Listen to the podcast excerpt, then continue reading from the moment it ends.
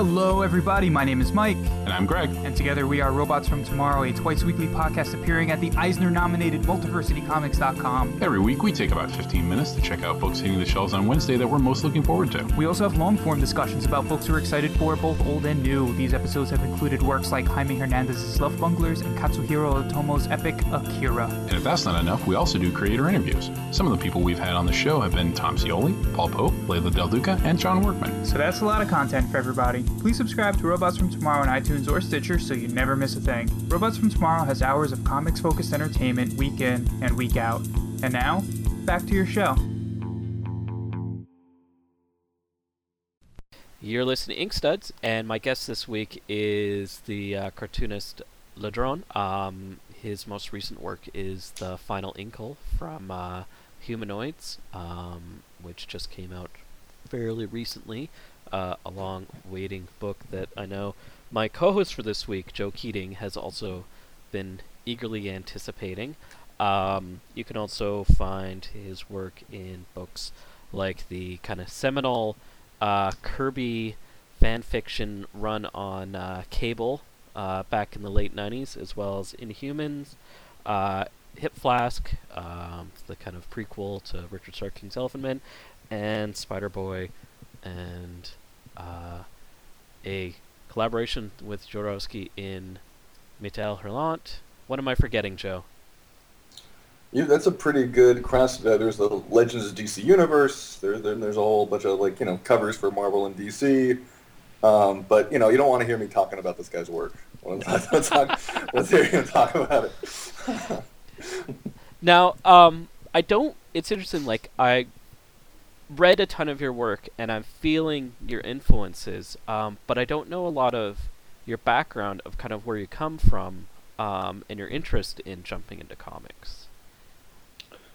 Well, I think, um, well, um, first, uh, I want to thank you for the interview. Um, I I feel so happy to, to be here with, with you. Um, about your question, I think, um, well, I I always remember uh, loving comic book, comic books. Um, uh, well, I, um, my first books uh, when I was um, just a kid, it, was uh, very limited uh, because uh, in the city where I used to live in Mexico, there was very little um, well, comic book stores, not like other countries where you have special libraries. Uh, I used to get comics just eventually, but I remember getting pretty much uh, the the U.S. comic books, um, mostly um, the Jack Kirby books. I think those were popular in those days. Um, some of my favorite books, um, I think it was Kamandi, uh, the demon, uh, which was also pretty scary for me because I was just a little kid. Uh, but I, I remember that um, I had in my hands some Fantastic Four issues, Uh, all those all those books were uh, Jack Kirby books. Um, I still think that um, I got books made uh, or drawn for someone else, but well, it was too long. To uh, I, I, can't remember uh, which artists were, but I think uh, the most uh, of the books that I remember, I won't say the books that I read because I was so so um, well so young that uh, I, I I didn't know how to read. I only used to browse the books every night, and uh, and those books were uh, Kirby books, I think. Were were they um, Spanish editions or were they in English? It was um, Spanish editions. Okay. When so, I look at your work, you have, I mean, the, the, I can tell, especially the earlier work, I can see the, the Kirby influence, um, especially the, like the power that Kirby has. You're one of the few cartoonists I feel really can do that today. Um, but it seems like there's also a major European influence. Uh, is that correct? And if so, what was your first experience with, with the European works? My, okay, um, let me see. Um, I was, I would say that I was first influenced uh, for the North American comic books.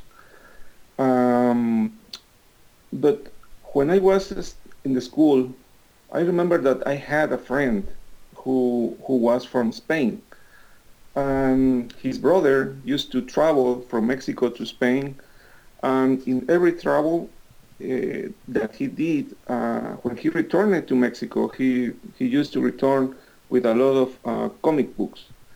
Um, and since I was a good friend of of um, his brother, uh, when I was um, uh, visiting visiting him in his house, I remember that uh, he started showing me some of the Spanish books which were not other than uh, uh, some um, books that were translated from French to Spanish. Mm-hmm. Uh, in Spain, uh, Norma Editorial is the is the one who have been publishing the most of the European uh, books.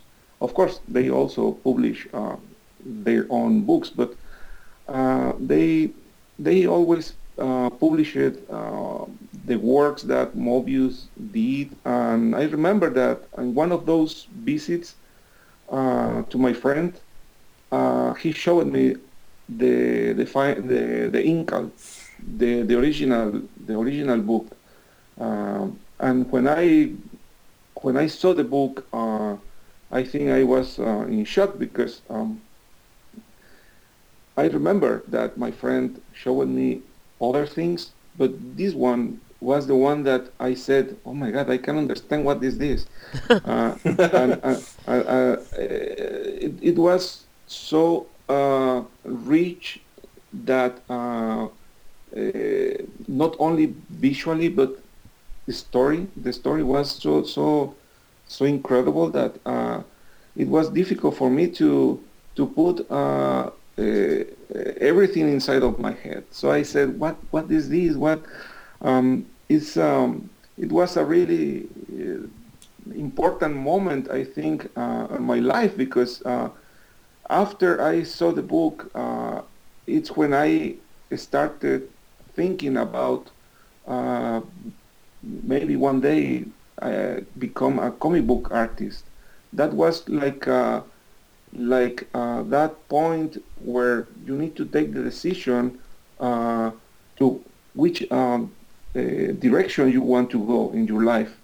So uh, that was my first, uh, I won't say my first, the first time that I saw a European book, but that was the first time I saw something uh, which was made, of course, in Europe, and and it was something that impacted me so uh, uh, so strong in, in, my in my life. were you were you drawing already at this point? Were you drawing from a, a, at a young age? And if and if so, and if not, what was the sort of comics that, that got you drawing? I used to uh, do drawings, but I was too young. Uh, all my drawings were, uh, well, the kind of drawings that uh, you do um, when you are only uh, a boy. I mean, uh, it was not a professional work. I I remember that um, one of the things that I always loved uh, to draw it was uh, uh, engines, machines. Uh, I love. Um, I used to love to draw. how do you say locomotive? Oh, like yeah, trains. Sure. Yeah, yeah, trains. That kind of things. I love it. Um, but when I saw this book, uh, uh, uh, everything changed, and I said, no, no, no, no, no. This is uh, this is the this is the way I should go. Um, and I think um, eh, in that moment, it's when I started uh, thinking seriously, uh, not stop drawing just for fun, and try to start drawing a little bit more uh, seriously because uh, I remember that my drawings, it was the kind of drawing that you always do in a napkin, in a piece of paper, or doesn't matter where. So after that, I I think uh, I started buying uh, my own uh, white paper and things like that, and and, uh, and after that uh, I started doing my first uh, drawings, but thinking more seriously, seriously about uh, doing comic books. How old were you at that point? Oof, I don't know, maybe 15 years, maybe less. Uh, I I really don't don't remember, but uh, I or maybe I was older. Um, uh, probably I don't know, probably 16, Still pretty young, though. Yes, so you can imagine uh, what kind of drawings I was doing. It was not not something serious. It was uh, just like uh, pieces of one thing here and pieces of some other things over there. Nothing, nothing um, really, really um, good. But well, at some point you need to change and and and you need to think uh, uh, what uh, do do what um, is your preference in, in drawings. Mm-hmm. Was your intent to was at this point did you consider becoming a professional or was it still for you? And if you weren't, what was the point you decided that this is something you wanted to pursue as your, your profession? It was very difficult for me to think about being a professional comic book artist because uh, in my town uh, eh, I was living like inside uh, an egg. I mean, what I mean with this is um, uh, in Mexico, uh, eh, the comic culture is very different to the comic culture in, in other countries. Mm-hmm. Uh, in my case, uh, it was very difficult for me to think about uh, to become how, how I could become a professional living in a place where there is no uh, opportunities to do comic books. I was so uh, isolated in this at this point. Uh, in, uh, so it's difficult to think um, how you can become something if there is nothing around you that uh, can help uh, to follow that uh, dream. So it was um, it was it was just like that, maybe just like a dream to become a comic book artist, but nothing more because uh, uh, I was, um, I, I would say probably I was in the wrong place to do it. Right. What so, was what what was it that made that connection for you then to be able to get into Marvel? Um, my my connection, uh, well, it was more complicated. Um, because um, it was um, it was not it was it was not uh, something that uh, came easily. Um, I used to live in Veracruz, which is uh, my hometown. Um, I had to travel uh, to Mexico City, which was a different place, different, um, different. Um, they had um, uh, different cultural. Um, how do you say? Mm, well, they were more they were more used to comic books than uh, in my hometown. Uh, so uh, when I was living in Mexico City, I had the chance to to meet uh, different people, uh, people who was more uh, used to comic books. But it was not in the precise moment when I was in Mexico, but after some years, one of those friends contacted me and he invited me to come to the United States uh, and uh, he says um, there is a very nice comic comic book conventions in San Diego. Uh, maybe we should go. So I I remember that uh, uh, I I gather all my my drawings. I prepare my um, my baggage or how do you say baggage or luggage mm-hmm. and, and I traveled yeah. and I traveled to uh, to to San Diego. That was that was the first time I I was in a comic book convention um, in my life. That's intense. Yeah. For your first comic convention. Um, I'm, I'm sorry. That for for San Diego being your first comic convention seems quite intense. Oh yes. Uh, it was not as intense as San Diego is right now because right now it's a it's a huge uh, convention. But but I remember that when I I was there, uh, it was still uh, a place, um, a nice place to, to, to be. I mean, it's not a bad place right now, but uh, it was a little bit uh, let crowd less crowded than it is uh, right now. So was that like 1995, 96? 90, I think it was 95 or 96. Yeah, probably probably 90, 96. Because yeah, if I recall, your first Marvel work was that black and white uh, Blade short story. Is that correct? Yes.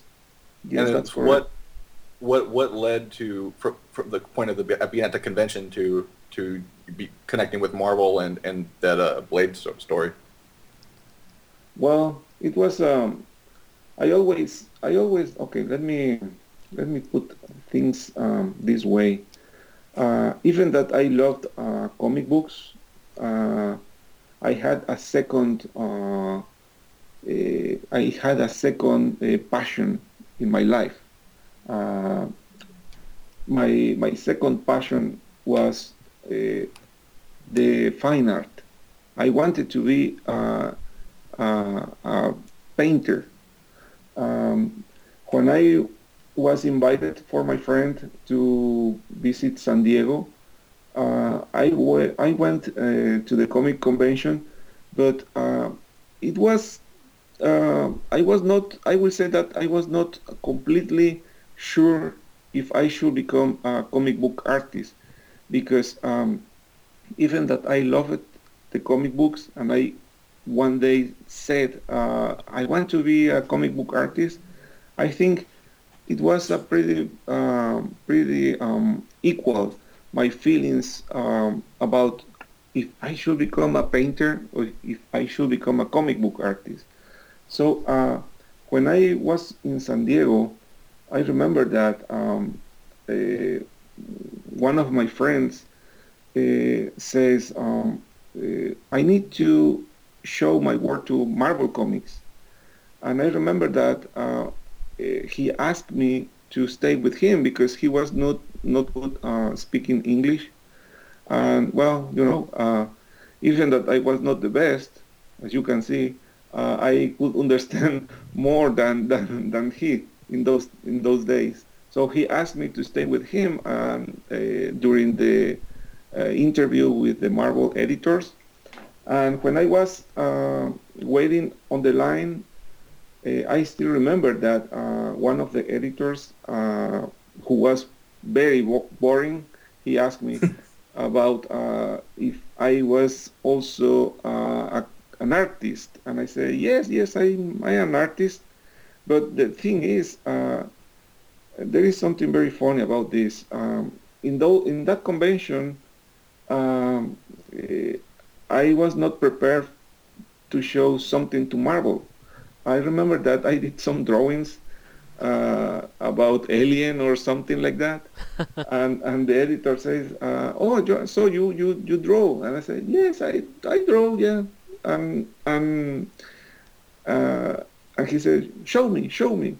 Uh, okay, so I showed my, my work, which was not uh, intent uh, for Marvel, and uh, and I remember that the editor said, "Oh, but this is this is okay. Let me uh, uh, let me give you my my, my card," and and and, well, he says, "Please do a copy of all this work and and please take take those." files and and here's my um, this is the hotel where I'm staying so please leave a copy for for, for me and uh, and I did and I did. And and the editor was James Felder. Uh, he was my first editor in Marvel. Uh, I I still have uh, his card. And I remember that, well, I did everything he says. Um, and one more, uh, one month later, he, uh, he contacted me about, he was planning to do something, not with the, the Blade story, but he, he wanted to, uh, he wanted to do an Inhumans comic book so um, that was my, my, my first contact with, with Marvel people. And it was funny because um, I, remember my friend saying, Jose, but do, you, you, you were there to, to help me and, and, and, and, and look, you, you, you, got, uh, you got a job and I, I didn't. but but it, but he's a good friend and I, I he, he um, we were good friends, and I remember that uh, the moment in the moment where um, before entered the com- the comic convention, uh, I was talking with him, and he said, Jose, uh, because he said, I don't know who is going to get a job uh, before, if you or I. So uh, in case uh, I get um, a job from one of no, I don't know, Marvel or DC, uh, you will become my inker. And I said, yes, yes, yes, of course, yes, thank you. And he said, but if you get the job before, I can be your inker. And I said, okay, yes, yes, sure. So, well, he became my ink. so, but uh, it was, it was, it was, uh, that was our, our deal and, and, and I respected that. And, and, and well, we continue being good friends. Um, this guy is uh, Juan Vlasco. He he's he was my uh, he was the the inker uh, in all those uh, first uh, works that I did for, for Marvel, and and well, we have been uh, working eventually in small things, but that was uh, that was my, my, my story about uh, uh how I started uh, being touched with uh, the mainstream.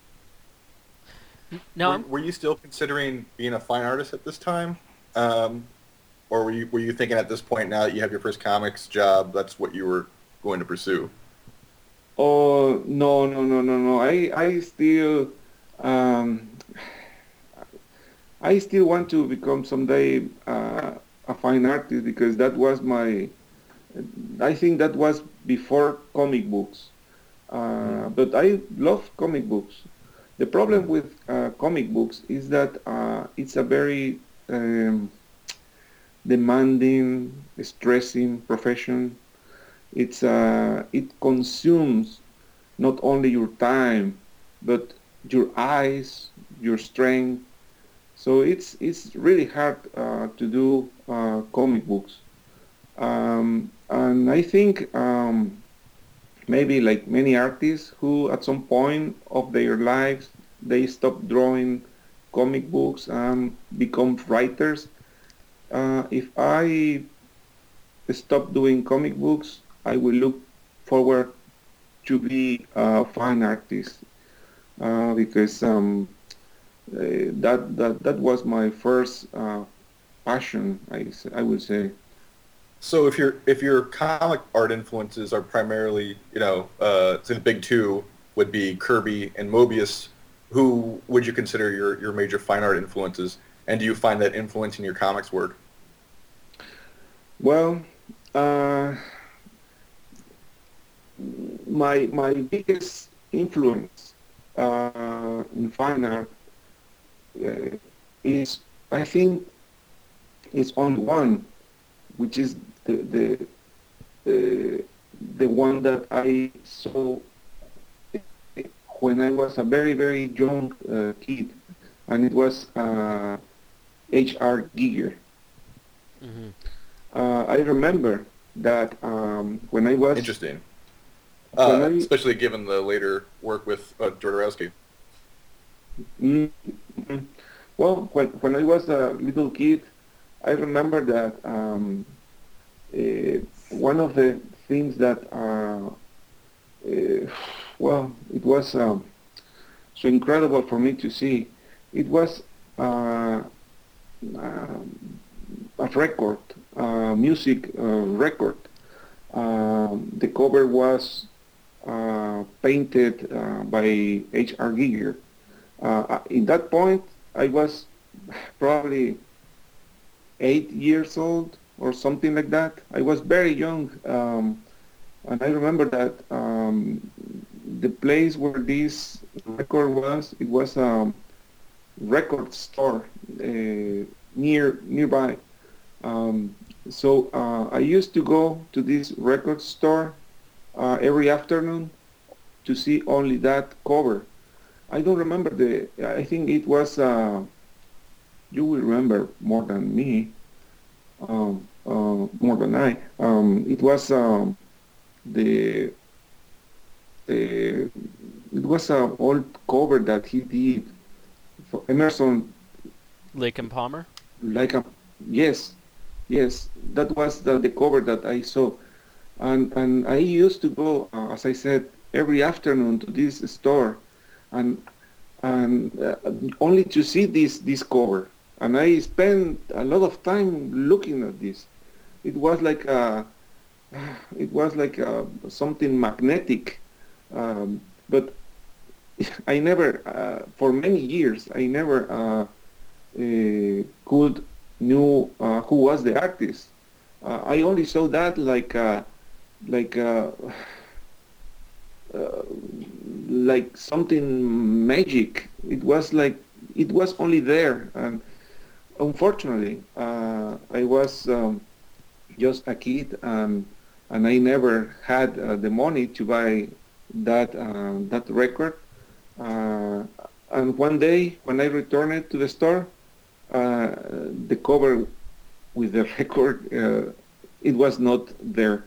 So someone bought, so someone bought that. Um, but I think after I saw that that stuff, uh, I I well, it, it was so. It, it was the, the, the seed that uh, entered in, inside of my head and and I started growing. That's a good descriptive for Giger. Mm. the seed that starts growing.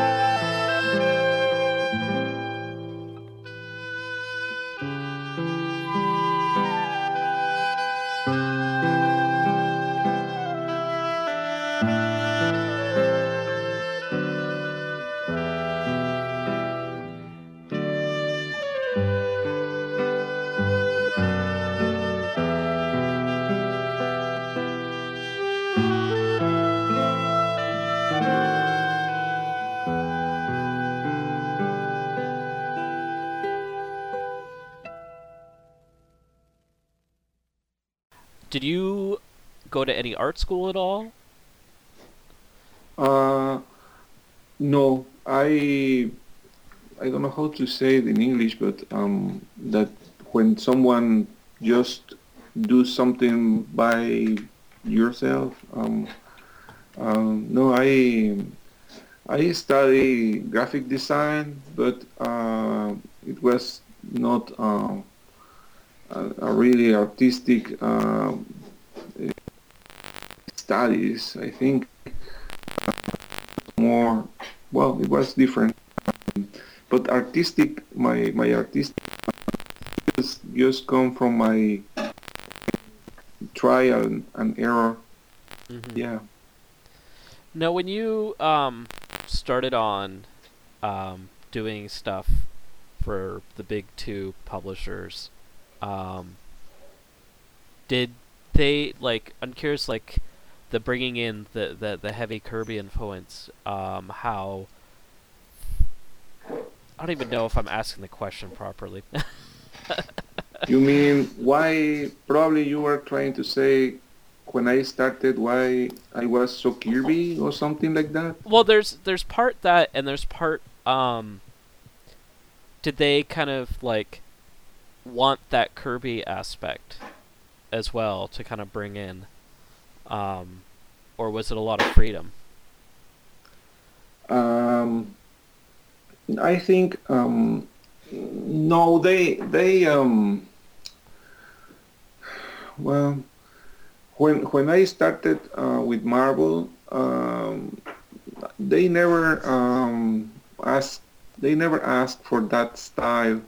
Um, I think one of the things that I thought when I was uh, uh, working with Marvel uh, is um, because my in, in in those days when I started, I I was much more influenced uh, by Moebius than Jack Kirby.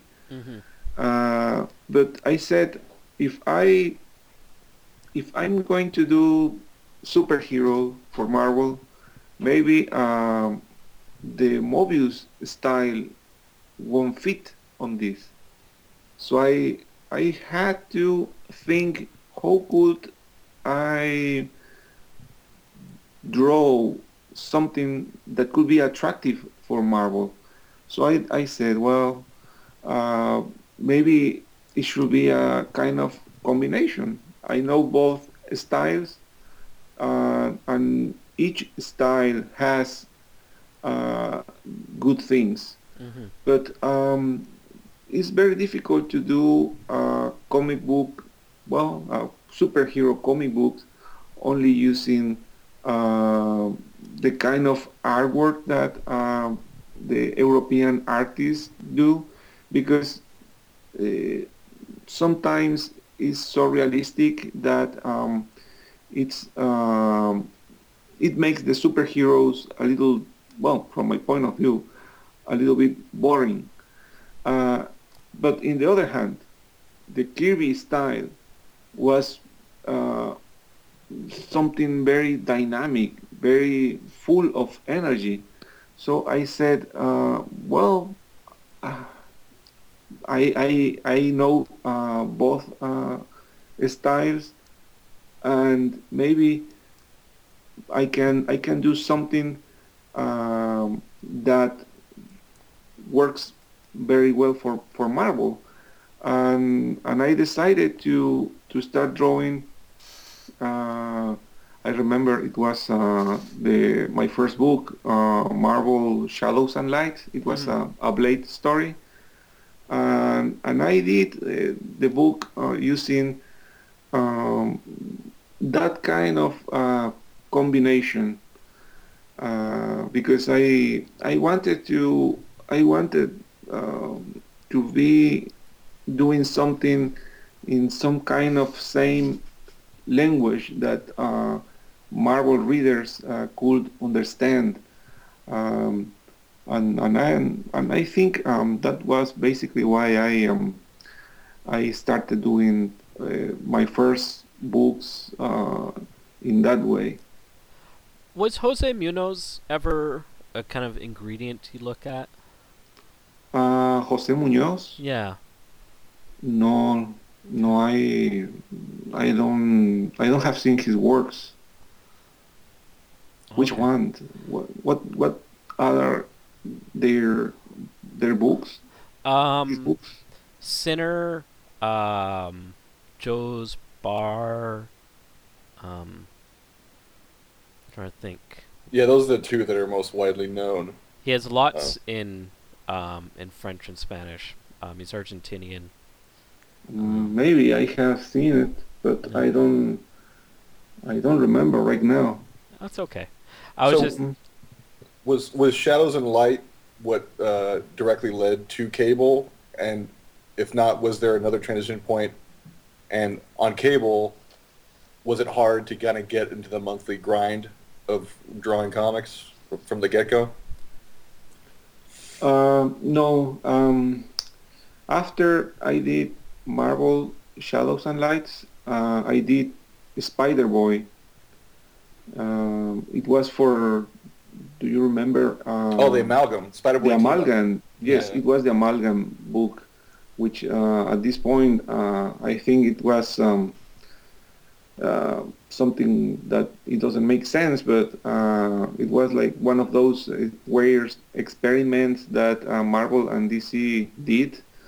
Uh, so that was the that was the project that I did after, just after the the, Blade story, and I think uh, what me what led me no how do you say what um led me to Cable it was um Spider-Boy team up yeah that book the amalgam book uh, and and well uh, after that I started doing not the Cable series but I remember that I did one single issue it was um um, it was um, was that the Fantastic Cable. Four?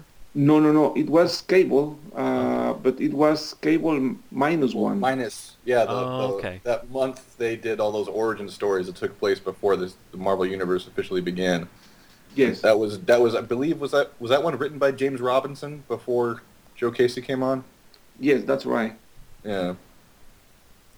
And then so and then I, if I recall correctly, there were some issues before that. So at what point did you start going from the one shot work to thinking, you know, I can do this this monthly, um, like you did on cable? Um, when I took over on cable, uh, I think they were doing um, what was the name of that story arc? It was uh, um, oof, I don't remember, Mhm. but. Um, The one involving Apocalypse, I think. No, no, right? no. I no, I don't remember that very well. Um, let me see. No, I I don't remember which story arc was there, but the story arc that I started, it started uh, something with the Hellfire Club. Mm-hmm. But before that, it was. Uh, I remember that when I was doing my first cable, uh, I got some uh, reference for the character from Marvel, and uh, and the books were something about um, uh, like kind one one of those things that uh, the the publishers do. For example, they make um, like a huge story arc which involved other series, and Cable was part of that. Um, but I don't remember which one uh, exactly was. Um, oh, oh, I remember. It was uh, zero tolerance. Mm-hmm.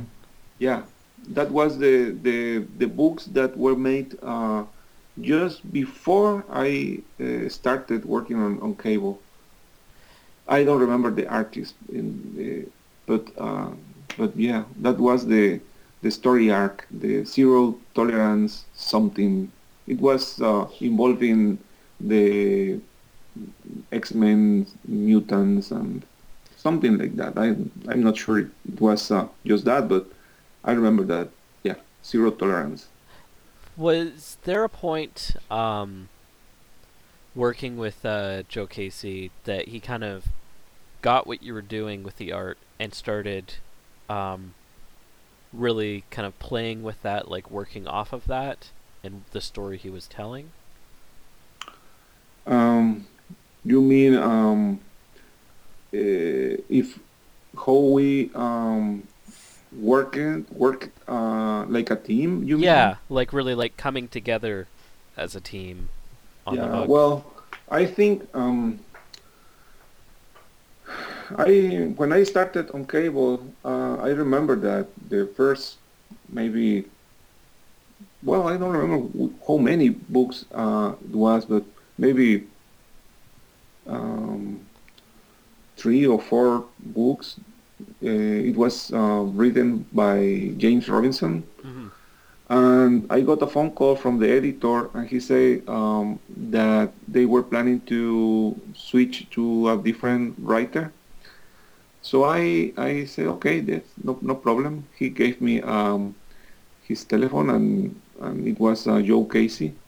Uh, I think it was a very wonderful time for for me because uh, I I I started working with a very very fresh Joe Casey.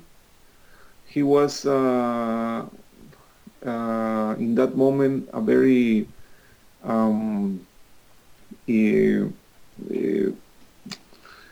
happy to, to start working uh, on comic books. And we became uh, very good friends. Um, we also uh, had um, something that was, I think, the best uh, in in that moment. Uh, we were working uh, in a book that was not uh, the most important book Mhm. and and and that was very good because uh, when you are working in a very important book, uh, you have a lot of pressure in your shoulders, and editors are always paying a lot of attention to every everything. And I remember that when Joe and I started, uh, we had a very long uh, conversation. Well, not one, many. Um, and he planned everything. He he was very um, open to my thoughts, and he had the he had the time. He had the um, he had the mood. He had the um, the desire to do from cable something good, something real good.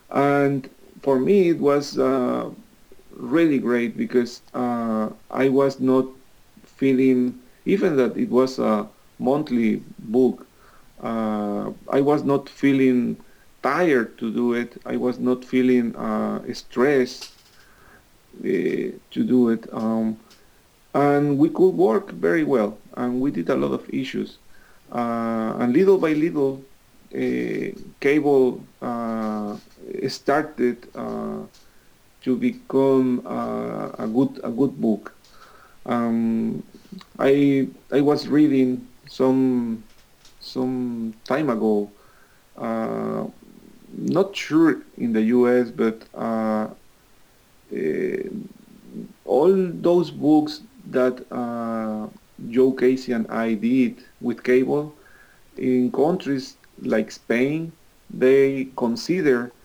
uh, that period of time uh, uh, in cable like a cult comic, Mhm.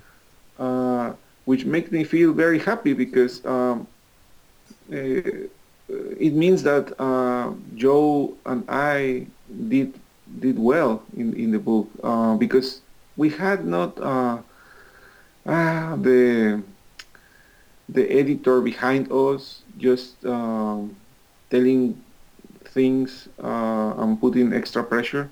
We were we could work uh, in we could work uh, at our own speed, and and I remember that uh, Joe was very uh, very open to receive uh, ideas from me. And he asked asked me, uh, Jose, we have done too too many books. What would you like to do? What is your favorite character? So I remember talking with him uh, uh, about all of this. Um, I said the same, Joe. What would you like to do? And he said, Oh, I love uh, the Shield, the Shield stuff. So we did on a story arc with the Shield characters.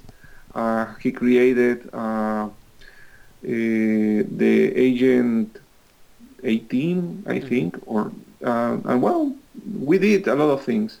Mm-hmm. Um, but well, uh, not everything uh, lasts forever, um, and one day, well, uh, we stop working on, on the book. It was not um, because us, but it was um, Marvel's uh, decision. And after that, uh, I uh, stopped working with Joe. He continued working with other things, same same thing with me. Uh, but yes, that was uh, basically how we started uh, and how we uh, worked uh, in the past, and, and we did well. Uh, and, and Joe still is my one of my best friends.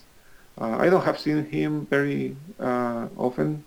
I don't have seen I don't have seen Joe in years, but he's still my my good friend. So this is about 1997, and if I recall correctly, Cable sort of you and especially with the heavy Kirby influence. Because I recall you did a your first Moebius uh, work was uh, the Arzok short and Moebius comics, and so I'm curious how that came together and what it was like to have this initial contact with you know one of your major artistic influences. Yes. Uh, well, I. Um, uh, when I did that, um, it was because um, uh, in those days um, uh, I was very um, close to Jean-Marc Lofficier, mm-hmm. who is uh, he used to be the Moebius partner. Uh, they had uh, the Star Watcher publishing company, and he was a good friend of mine. Uh, at some point he he was uh, my agent in my my first in my first uh, days. so we we we um, we well we were good friends. We we continue uh, being good friends. And I remember that he said, uh, "We are publishing uh, Moebius comics. Um, would you like to do a short story for me?" So I I decided to do that small Arzok uh, story, which was uh, only I think two pages or something like that. Right. It was not it was not uh, too much, but uh, yes, that was the first time I I published something uh, mm, close to my uh, one of my biggest uh, comic book uh, influences. Now, did you meet him at a time around then, or did you get a chance to meet to spend time with him? Yes, uh, I I had the, the, the big opportunity to to to meet Moebius. Uh, I met Moebius uh, in the Star Watcher booth. Um, he I remember he saw my my um, portfolio. Um, he gave me his recommendations. Uh, I, I, think that was um, before I started doing comic books. It was in my in my second visit uh, to the San Diego Comic Con. But but after that, um, I had the uh, the opportunity to to uh, be with Moebius in Mexico and it was uh, and that was the best part because uh, I had the chance to to spend a lot of time with him. It was a very incredible moment for for me um, because I remember that. Um, let me tell you that story because it's a good one. And uh, Moebius was invited uh, to to visit Mexico uh, to give um, some conferences, and, and I remember that the organi- the organizers of the, small, not convention, but uh, the visit of Moebius uh, were not uh, very well organized. So um, I remember that I I knew that Moebius uh, was uh, in a restaurant, so I I went uh, to the restaurant with a with my friend, uh, and and when we arrived to the restaurant to see Moebius, uh, Moebius was not there, and we asked uh, the the wait the waiter, hey, the people who was taking uh, the breakfast here? And they said, oh, yes, uh, they just left. They just left. And I said, oh, okay. So we, we follow them. and, and it was Moebius with other with other people, and I was with uh, uh, with I, actually I was with two friends. Uh, we arrived to that place uh, in his car, a very small car, like a Volkswagen or something like that uh, very small. And and I remember that we saw Moebius uh, coming, uh, walking um, on the street, and he was uh, surrounded by um, probably ten people or something like that, and the organizer of the uh, of the event of the event event. And and I remember that uh, we my my my two friends and I say, oh, that's Moebius. Hey, so we follow them, and at some point, it was very strange because uh, uh, the people who was around Moebius disappear. They they just say, okay, see you later, and everybody left. Uh, uh and, and, only Moebius and the organizer uh, uh, were there. So uh, I remember that um, we we we met them, and I and I said, "What happened?" And he said, "Well, everybody just left, um, and now we need to go to the place where Moebius is going to give uh, a conference." And I said, "Oh, okay." But it was only Moebius and the organizer, and my two friends. and I said okay, well, um, and, and, the organizer said, now we have a little problem. Uh, we don't have a car. and I'm not sure there, there are not uh, taxis around here. So my friend said, I have a car. and, and, and the organizer uh, just responded, "Oh, that's great. We can we go with you? can you can you take can you take us to to the conference room?" And my friend said, "Yes, of course. Let's go." So when we arrived to, to the car, I remember that uh, it was uh, Juan Vlasco, my my well, the, the person who, who was uh, my inker for, for some years, it was, uh, I think it was um, me, and then it was Moebius sitting, the three of us uh, in the back of the small car, and in front of us it was my other friend and the organizer. So uh, we crossed the, all uh, the whole um, city uh, in, in, in that uh, small car, and it, it, and it was it was great because uh, well I had Moebius just next sitting just right uh, next to me, uh, and, and, I and and we had a we had like a, uh, I don't know.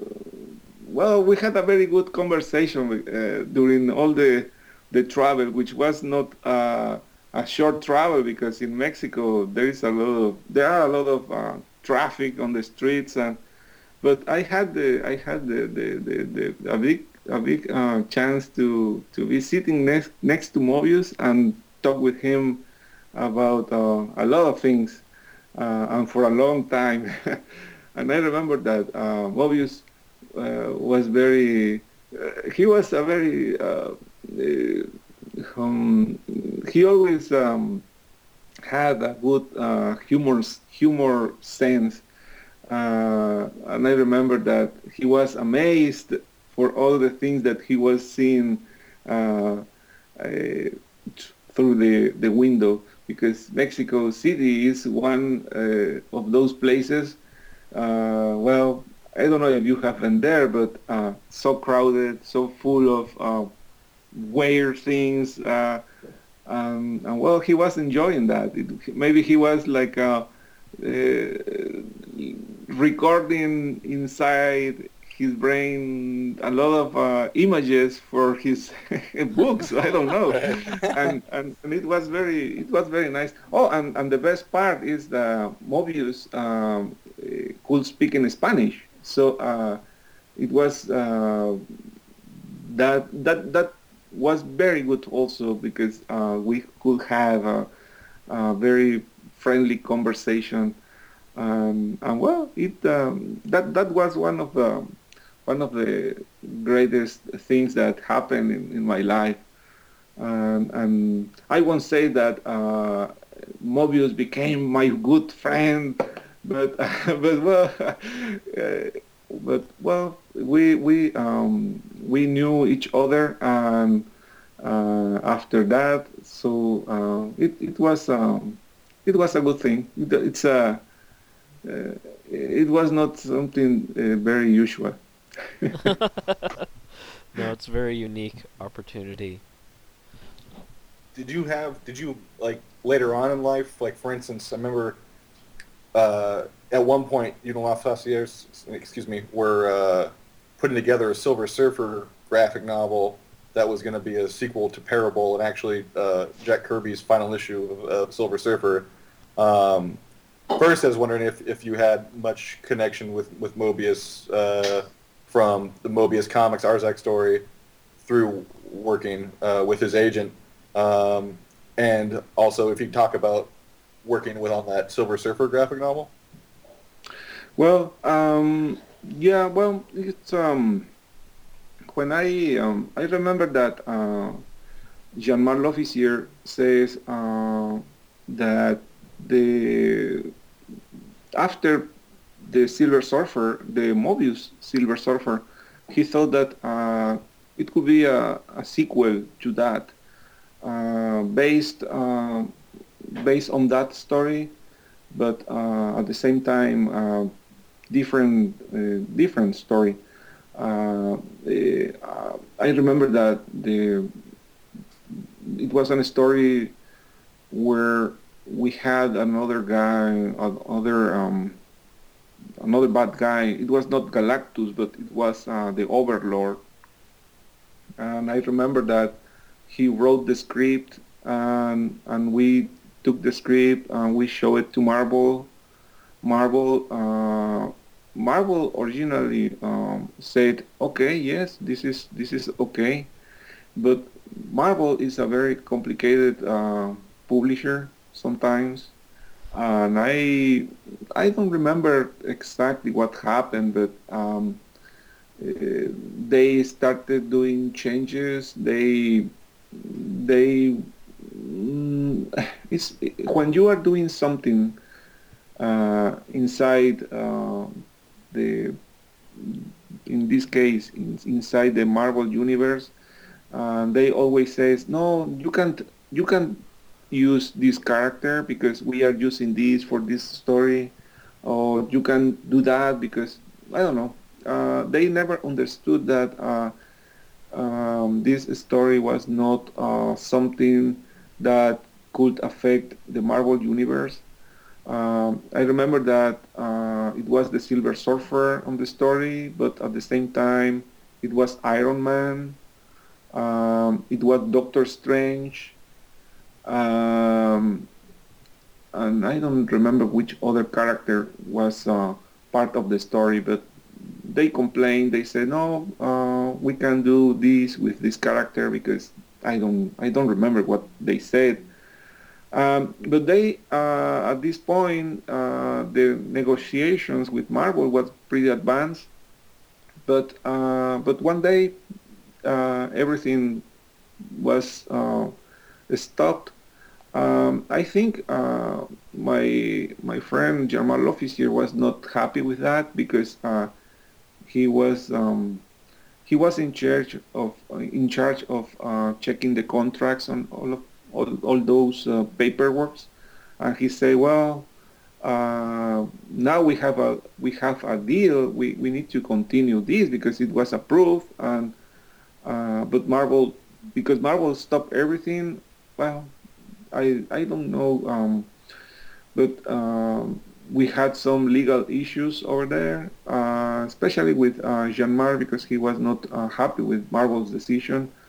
But at the same time, we we we couldn't do uh, anything. So uh, the project simple uh, was like um, a good idea at the end of the day, and nothing happened.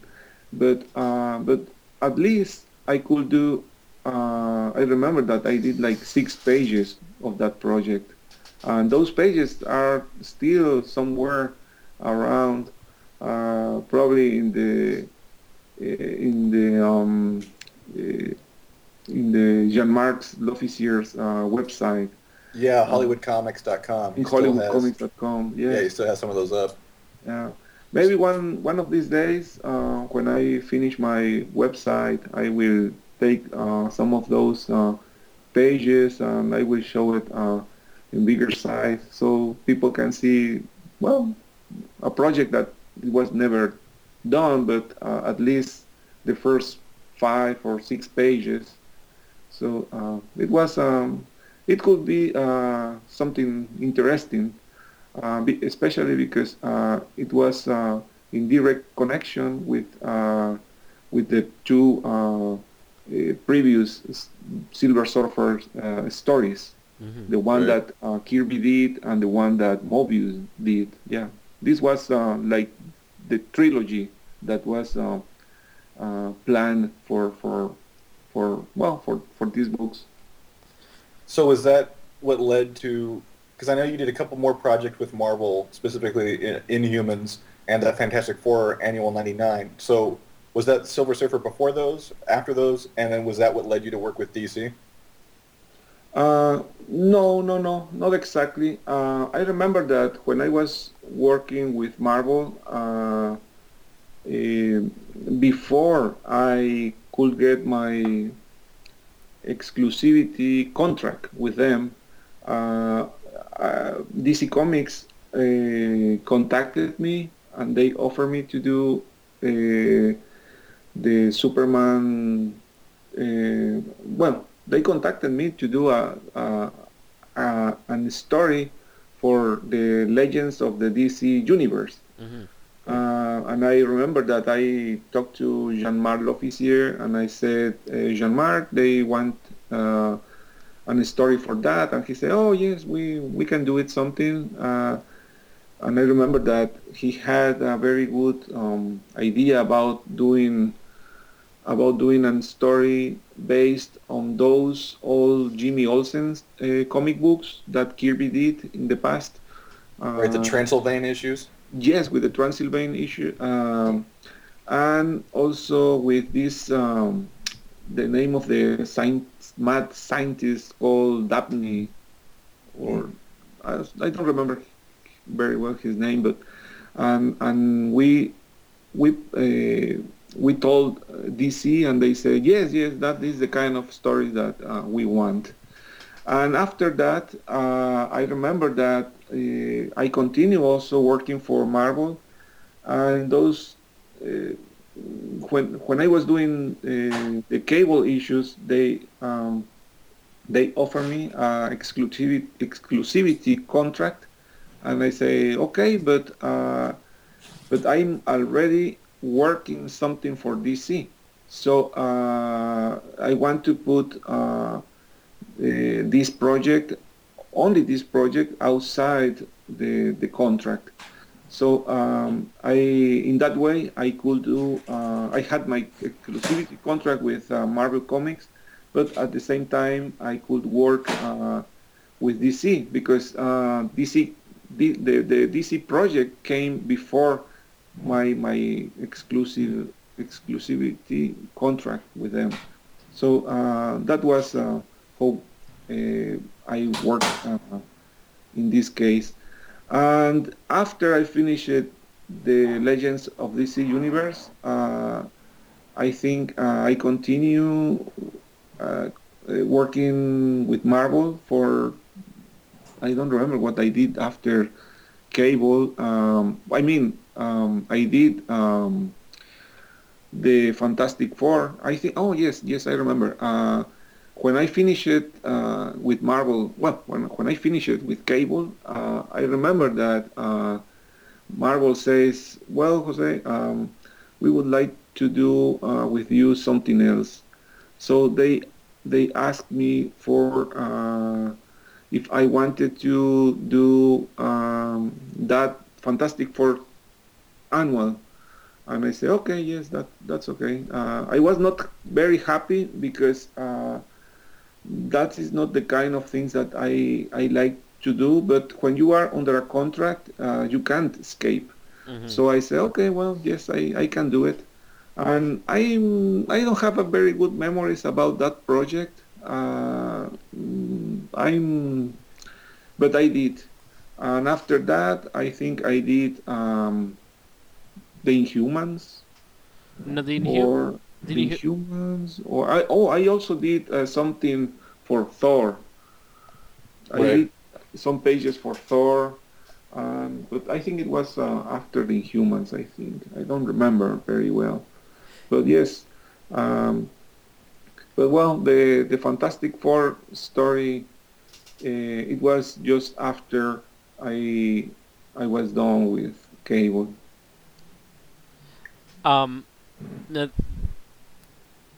Inhuman story um, seems very ambitious in comparisons to other work that Marvel was publishing at that time. Um, mm-hmm. Like it really seemed like you and uh, was it Carlos Pacheco that was that was writing it. Um, yes. Uh, really like wanted to try and really push it far. Um, like you had a lot in mind with that. Yes, uh, let me tell you, um, um, Carlos, who is a good friend of friend of mine, um, I remember that he he called and he said uh, that he wanted to do a very good story. Um, uh, he was working uh, with Rafael Marin, which is a very good writer in Spain, uh, very well known. Um, and they had the plan to do uh, this fantastic uh, inhuman story, but they they were having a lot of problems with Marvel.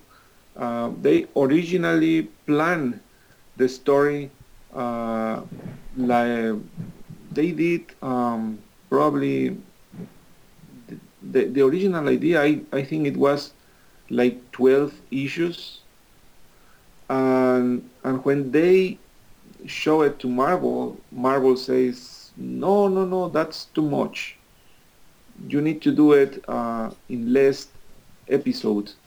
So Carlos and Rafael worked again, and they sent uh, to Marvel the new the new story arc, the new plot, or and it was not for 12 issues, but for I think it was for eight issues.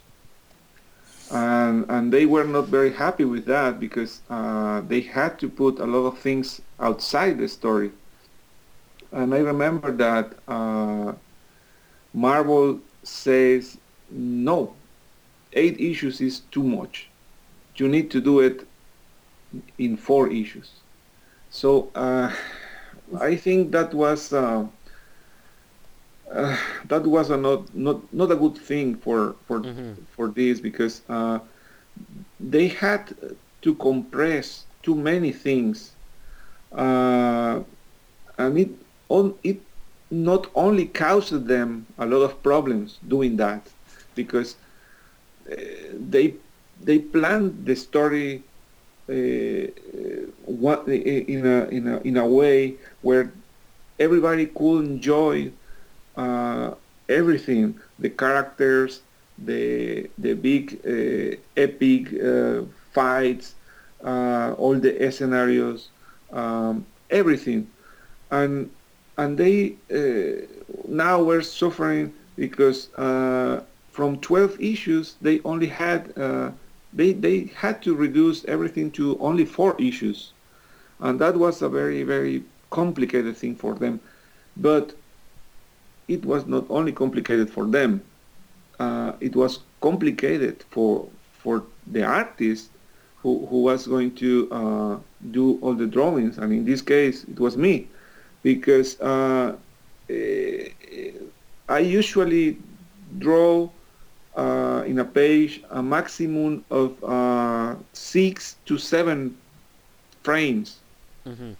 And when I was doing the Inhumans, in some pages I had to draw 12 or 15 or a lot of frames.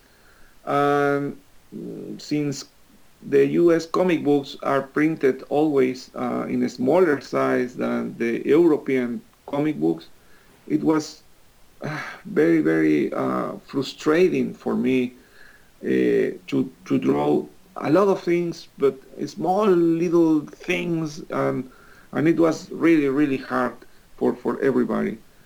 Um, and that was not, and that was not only uh, what causes us um, problem. I remember that uh, Marvel uh, planned uh, to publish the story very, very, very bad.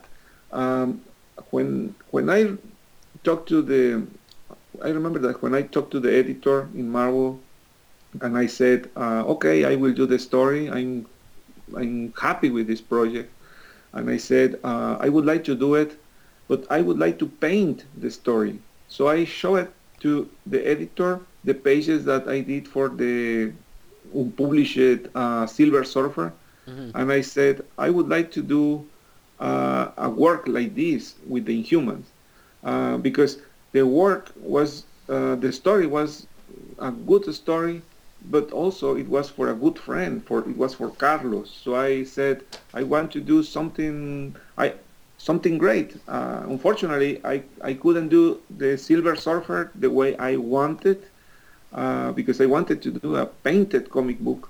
By I painted everything by myself, uh, but I said, well, maybe I can do it with Inhumans. So uh, the editor says, um, yeah, sure. If you want to paint it, yes, go ahead. So I started working on the first uh, pages, um, and I remember that um, when I was um, not painting but drawing, I think the page number, probably page number 10, uh, I got a phone call from a friend and he said, have you seen the newest previews magazine? And I said, no, why? And he said, they Marvel announced the Inhumans. And when they when when this person said that to me, uh, I was feeling terrible because after Marvel or any other company or any other publisher in this case uh, announces something, it means that uh, it will the, the, the, they will be publishing that uh, in the next two months or something like that. So I have many things to draw with the humans, and I say, well, now I only have 10 pages and two months uh, to have the issue number one. It was very, very, very complicated for me uh, because, well, I had to uh, stop the idea about painting everything by myself. I said I only can do the drawings and I cannot uh, take more than one month for issue. unfortunately, it was too complicated to draw a single issue. So I, well, it was a, always problems from the beginning. Mm-hmm. And I remember that uh, I only could do uh, uh three issues.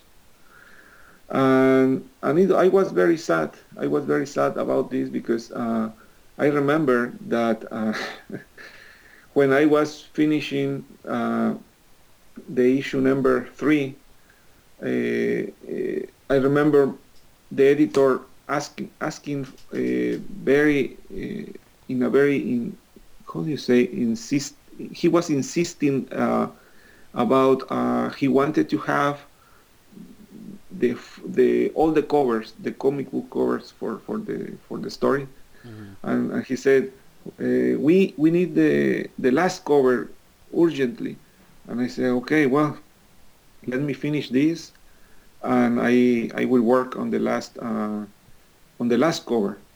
Okay. So when I finished uh, the the third issue, uh, I started working on the last cover, the cover that it was for issue number four, and and I remember that the colorist who was um, a good friend of mine called and he said, uh, do you know that uh, Marvel already changed the artist? And I said, what? And I immediately took the telephone. I called the editor, and I and I said, I just got a phone call from the colorist, and he says that uh, he received pages from issue number four and the editor said, "Oh yes, yes, we forgot to mention uh, we had a new we had a new artist doing uh, uh, issue number four. And I said, "What? Why? But how this could happen?" And he said, "Yes, he has been working with with us uh, uh, for uh, for two or three weeks." So when I was doing issue number three, they hired someone else to do issue number four, but they never told me. So after I received that terrible news, I said, okay. So I just delivered the four cover and I went to sleep because I was really tired. Mm-hmm. But at the same time, I was very, very, very sad to hear that uh, uh, Marvel never told me that uh, they were changing the last uh, for the last issue uh, to a different uh, a artist. So I said, my wife, um, you know what? Um, I I did the best with this book, and and I'm done. I'm done. So I I only finished the last cover, and I went to sleep because uh, I remember that it was it was I was very tired with this with this project, very tired. But that was the first time I was feeling uh, problems, real problems with my health. So uh, the first thing that I did was I went to sleep, and I and there is something more, something more, which is a, a sad thing, um, probably. Uh, I well, the the new artist, the the artist who the artist who was working on, on the book, well, of course, he was not, uh, uh, he had uh, nothing to do with, with me, but uh, he was uh, Jorge Lucas. He's a very good uh, Argentinian artist. Um, I think he he emailed me and he said that he was working on, on the book and, and he was very nice and I and Jorge and I are good, very good friends. But there is something. Uh, uh, until today, uh, I I still resist to open the the last issue. Mm-hmm. I, I I have the books here. I I can see issue number one, two, three, but I I can see uh, issue number four. I I feel something bad inside of me. so uh, uh, it does it uh, it's like a bad uh, sensation when I arrive to issue number four. Yeah, maybe to remember all the uh, how hard it was for me at It- that time. It sounds like it really broke your heart. Yes, because uh, I was reading something that made me feel bad about all of this. Um, eh, one of the many fans out there wrote uh, in a forum. He said something like, uh, "I don't mind if this book uh, don't come out, don't doesn't come out."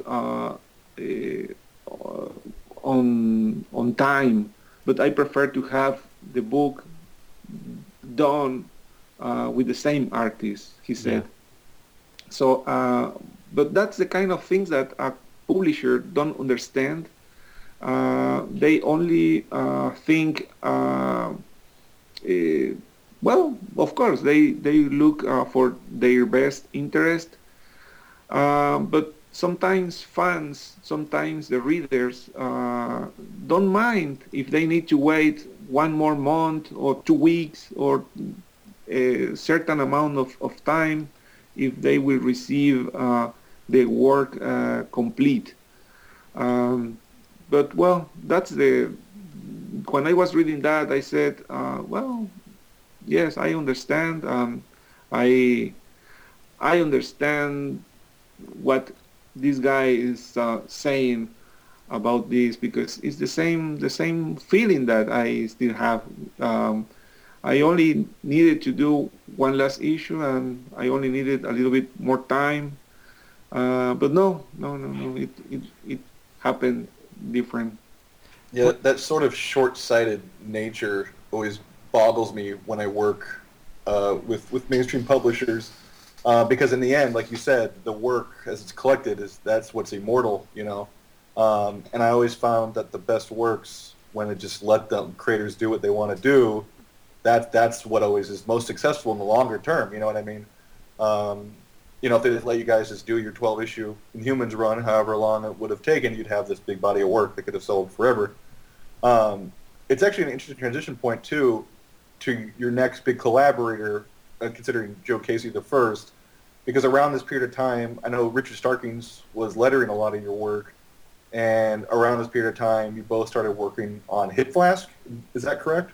Yes, that's that's correct. That was um, when all these things happened uh, with Marvel, uh, and I, like you said, I was with um, uh, with my heart broken for all those uh, decisions, and at the same time, my health was not the best, and I and I said, my wife, um, I I prefer to start looking into a different direction because um, uh, even that you want to do things right, sometimes there are uh, things around you, some uh, factors that uh, enter uh, that never permits you to to create in your the way you want. So I said my wife, uh, maybe I should look into uh, different di- direction, and uh, I don't know. In in, those, in that moment, I was not feeling well, but uh, I remember that uh, Richard Starkin says, um, "What about doing something together?" Um, he um, he was my friend. Well, he is my friend, and in that moment, he uh, he said, uh, "I have a character that uh, I only have been using um, like uh, like a part of my logo to to sell uh, comic book fonts, but uh, I always wanted to do something more with with the character. Uh, I think uh, Ian Churchill uh, was the only artist who was um, uh, doing something with with that. I think Ian did a, a, short story, a very well. It was a short story, but only um, like part of uh, fonts catalog or things like that. I don't I don't remember very well, but it was not a comic book, uh, serious comic book. It was uh, just something uh, uh, to to show uh, fonts um, because that was the the comic craft business that was Richard Starkings' business. So he said, I have the character, I have some ideas, but uh, I would like that um, you could do something with that. So we started uh, working on Hip Flask. I remember that uh, uh Joe Casey was involved on that. Um, uh, Richard wasn't feeling. Uh, mm, he wasn't feeling. Um, how do you say it? he didn't wanted to write the stories. He, he said, uh, I need to to to left that uh, to someone, someone who who knows uh, uh you very well, talking about about me. And I said, well, in that case, uh, Joe Casey can be the writer. And he said, yes, yes, Joe Casey. But I think uh, something happened. Um, I'm not sure. Joe was involved uh, in the first part of the project, he wrote something, but uh, but mm, Joe Casey's vision of the character was not uh, as Richard Starkings uh, wanted. So he, Richard said, "Okay, um, maybe what we should do is uh, we should plan this uh, different." So Richard and I started working about the character. He told me uh, some of his ideas, and I started uh, questioning him about um, what is the character's background, where he lives, what he eats, and at the same time, I was starting uh, to do something like um, mm, like a storyboard or something like that. Uh, just loose drawings. But I, what what I was doing is uh, I was creating the Hip Flask universe uh, because we could uh, discover that uh, what was uh, Hip Flask origins, uh, who was related to him, uh, where he came from, um, who created all these characters, and and then um, uh, everything started to take uh, a shape. So uh, at this point, I started feeling better because this this was like the best way for me to restart my career. Mm-hmm. Uh, otherwise, uh, I had, if I don't do that, I probably will be uh, will be doing uh, more comic books for for Marvel, and that is not it, that was not a good thing for me because uh, I always mentioned that uh, that it was like a kind of suicidal thing for me because it's working always with a lot of pressure, working always with a lot of stress, and and I said, well, I need to to take care about me too, uh, and and, I, and and this is killing me. Uh, I uh, when you feel that the thing that you love most or you enjoy enjoy most, like doing comic books or something, started uh, becoming a nightmare, that is not a good signal. So I said, yeah, no, no, maybe maybe this is the way I, I should go. So I started working on Flask and and, and well, that was uh, how it all started. Uh, I always said that um, uh, gave me the opportunity uh, um, to explore other things. Uh, I had the time, I had the the mood again to start creating, um, and I think uh, the the first um, uh, issues of Hip Flask uh, shows uh, that part of me, uh, which was closer to what I wanted to to to do uh, as a professional comic book artist. It's it's it's fascinating to see the transition from working in the conditions on Inhumans, and then seeing the work that you were doing with Richard um, on Hip Flask, especially with the. I feel in the second hardcover, the Concrete Jungle, it's really where you sort of like you know in your earlier work you'd had all influences from from Kirby and, and Moebius, but with Concrete Jungle it just seemed like this was the full realization of Ladronn and that and that, and that freedom sort of uh, uh, allowed you to have that opportunity. Um, so you were saying that Hip Flask allowed you to discover kind of other elements um, of your own your own work. What what sort of did it help you find and figure out and lead you to to to see?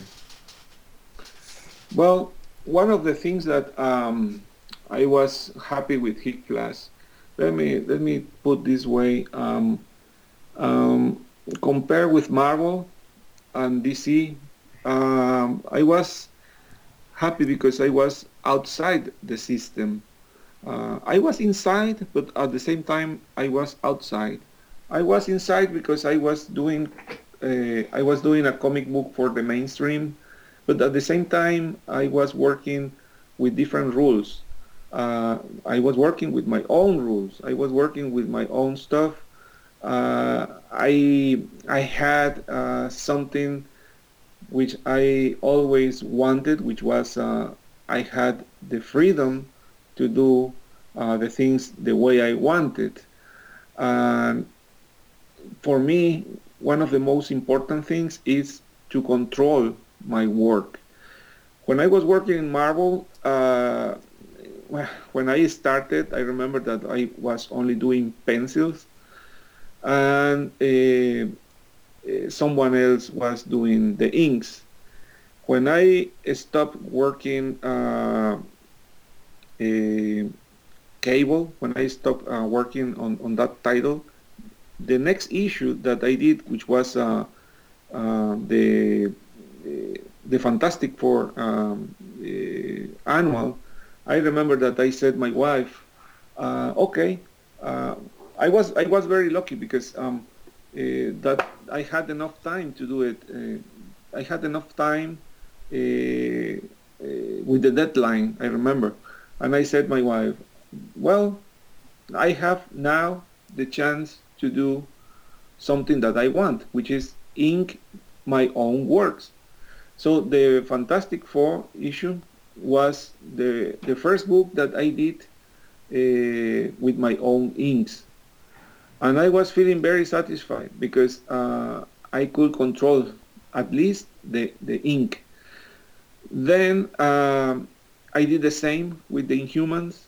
Uh, I did the same uh, uh, um, with with um, with other project. Uh, but let me tell you, um, uh, after I I think after I did the Inhumans, or it was before.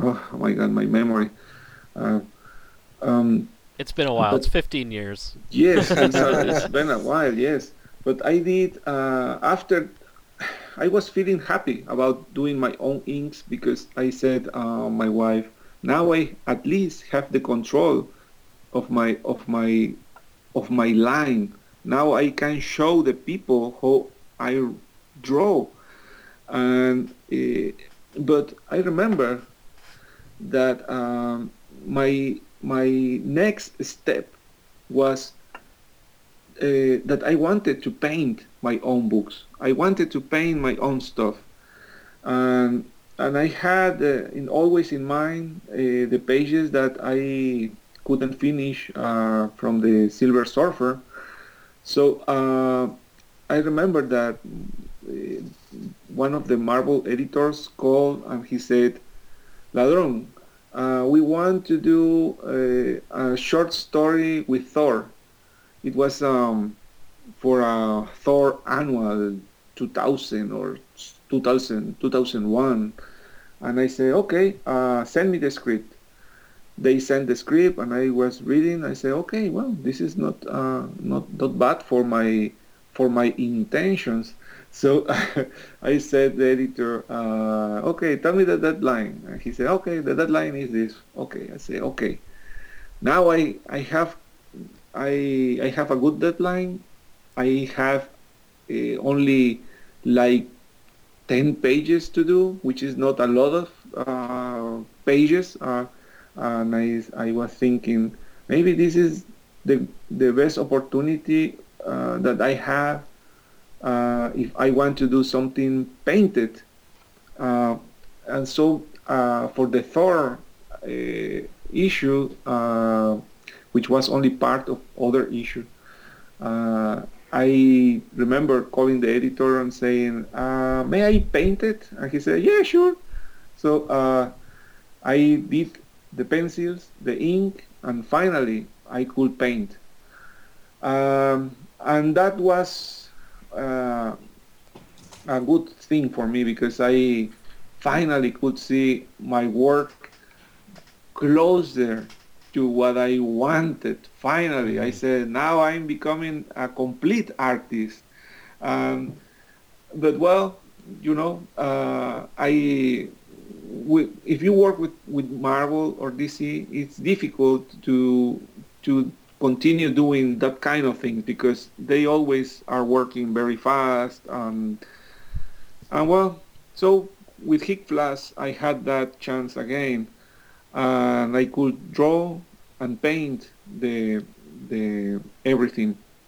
So that was a good thing for me about Hip Flask because uh, it not only gave me uh, a good chance to continue doing comic books, but it gave me the, the, the good chance to not only do the pencils and ink, but paint, painting everything.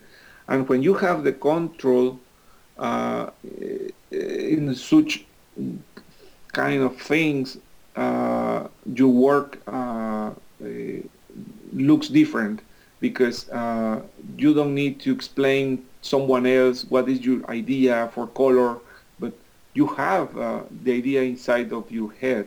Mm-hmm. So I I could control everything and and I was very happy. I was very happy, and and well, that's uh, uh, that's a something that I always remember. It, it sounds like that was like a really freeing experience from the constraints that Marvel, um, to just that, just you can just let it all go and do and follow your direction. And I think that kind of segues well with um, your next big collaborator, um, filmmaker, comics writer, um, Mystic Man, um, Jodorowsky, and um, kind of how that came about. Like, I guess originally you just did a short story for him. Yeah, Tears of Gold, right? The Metal Hurlant. Yes. Yeah. Okay. How did you How did you guys connect for Tears of Gold? Well, there is something.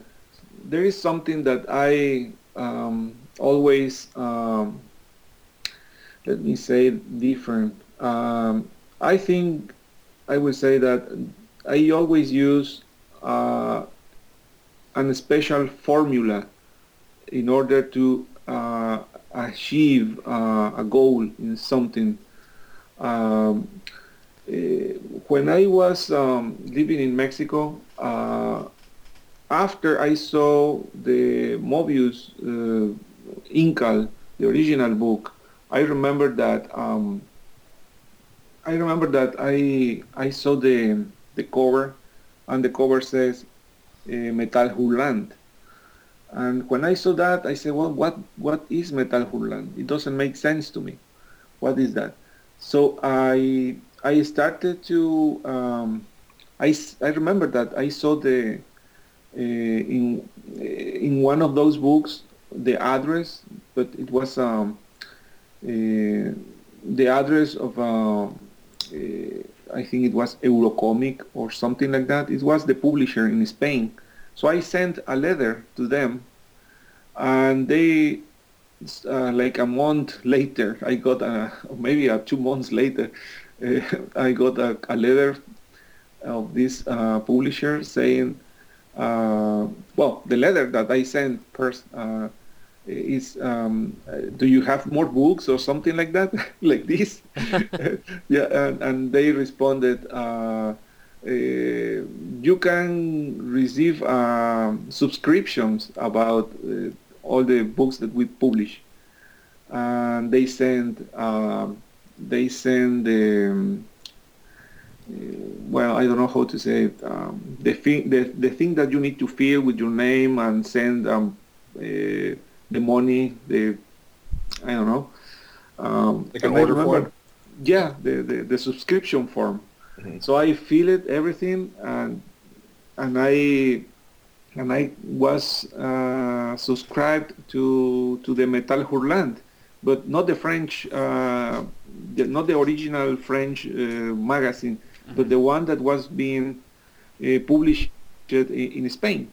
So I month after month I started uh, receiving from from from Spain uh, the Metal Hurlant, the and and that really opened my mind because that that was the way how I started to receive and started to know to know uh, what uh, was the Euro, European uh, comic books and one of the things that I always wanted is oh, I would like to, to do to do something in this style. The Moebius stuff, it was there, but also the Bilal stuff, uh, it was uh, the Philippe Druillet uh, stuff, the the Schuiten uh, artwork. Well, it was everything was there. So I I think that kind of things uh, become part of your life, uh, and when I was doing uh, the Inhumans, uh, I said, well, well, every single project that I was doing in my career from the beginning, it was uh, always oriented uh, uh, to the European market, I would say.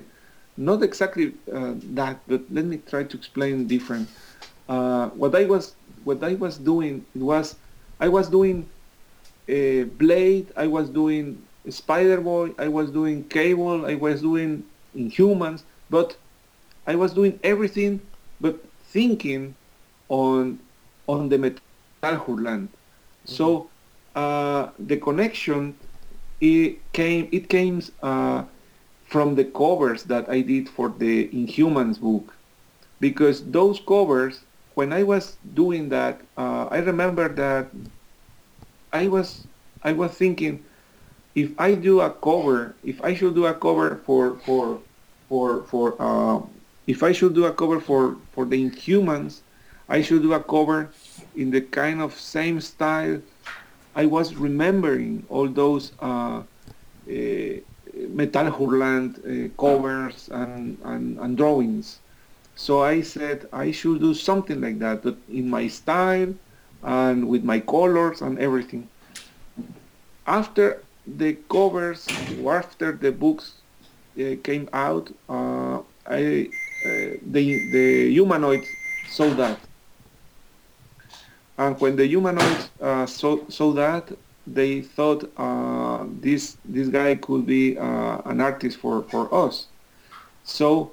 Um, I think it was in 2000 uh, when I was in in San Diego, and I I had a meeting with them, and they mentioned that uh, they saw my covers, they saw my my books, and they think that uh, they they were thinking that I had the potential to to to do something for them.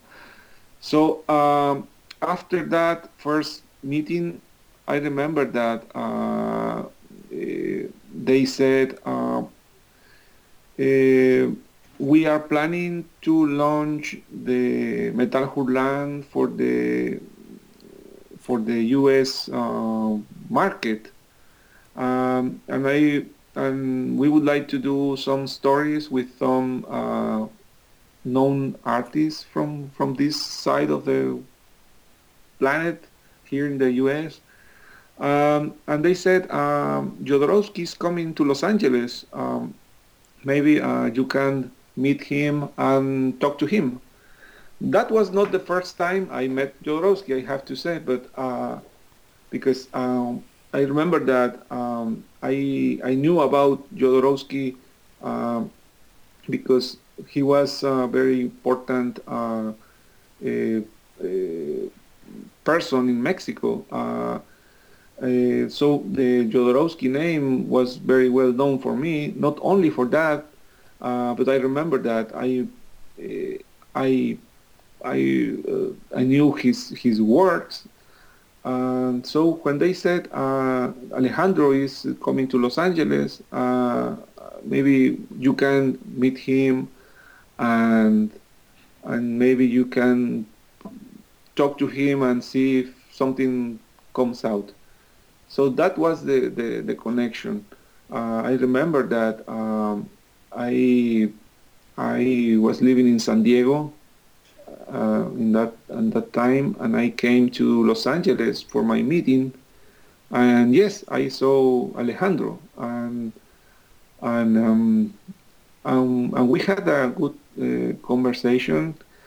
Um, he said, um, "Please tell me what are your what is your your uh, what are your favorite things? What are you um, what would you like to do or what would you like to draw most most? And I said well I would I I love uh, science fiction. I love uh, horror. I like um, well I explained it what I wanted uh, always to to draw. And he said okay uh, okay uh, I will have a story for you in one month. And I say, okay. And, and exactly one month later, uh, I, I received a story from Alejandro. Uh, but the story was completely uh, opposite to what I said that I wanted to draw. because it was uh, it was not not a science fiction. It was uh, not in the future. It was uh, no with uh, not like the, not like the Incal. It was it was a very sad and, and scary story about a kid who cries tears of gold, and the story was taking place in in a very a very poor uh, Mexican uh, building uh, with people who lives in the garbage and very very depressed uh, things. So I remember that when I was reading that, and I said, "Well, of course, this is a great story, but but why why this?" And I I I remember that I uh, I took the, the the the telephone and I paid a phone call. I paid a phone call to Alejandro, and I said, Alejandro, thank you for the story, but but why? What what what is this? What did you send? And he said, I, I sent that because uh, if you remember, I asked you what were the things that you Uh, you were good at and you told me this, this, this, and this. And he said, if I write something for you using those things, it won't be a challenge for you. And I want to see your strength. So I decided to write something completely different to other things, the other things you said, because that will show me if you are a good artist okay, So I say my wife, well, now I have a big problem here because I need to uh, start uh, working uh, again in a different way. And, and now I need to reset my, my brain and start uh, thinking on, on, on, on all of this. So, uh, so well, after I read the script, I I changed uh, the switch in, in, my in my head, and I started doing uh, Tears of Gold, and that was my first uh, uh collaboration with Alejandro, uh, and and and it was uh, it was a, very very interesting story. Now, how soon did you start doing the final Incal after um, after the Tears of Gold?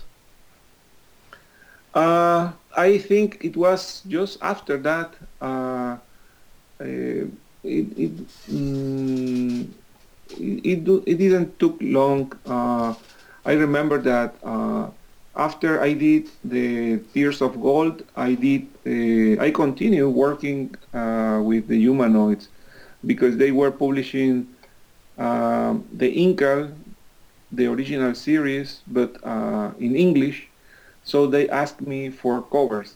So I continue working with them, and and I was very happy because uh, I said, well, my favorite book is the Incal. Now I'm doing covers for for the original book, but when I was doing the cover, I I did the same thing that I did before. I was doing the covers uh, using the same formula. I was doing the covers thinking on the Incal, but in, in the Incal that I uh, had in my mind. Mm-hmm. So I think uh, after those covers, uh, it was when Alejandro saw that I could be uh, a good candidate to do the the Incal, but the final Incal in this case. Now, had you looked at um, what Moebius had done up to that point? yes, yes, yes, yes, yes, yes. Uh, I knew the.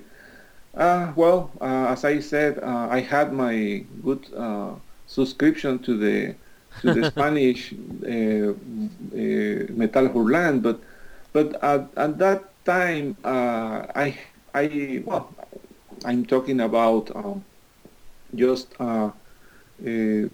some ten years ago and I already had my all my Moebius collections, uh, all the Moebius uh, art books and everything. No, everything for me, Moebius, the Incal, everything is too familiar.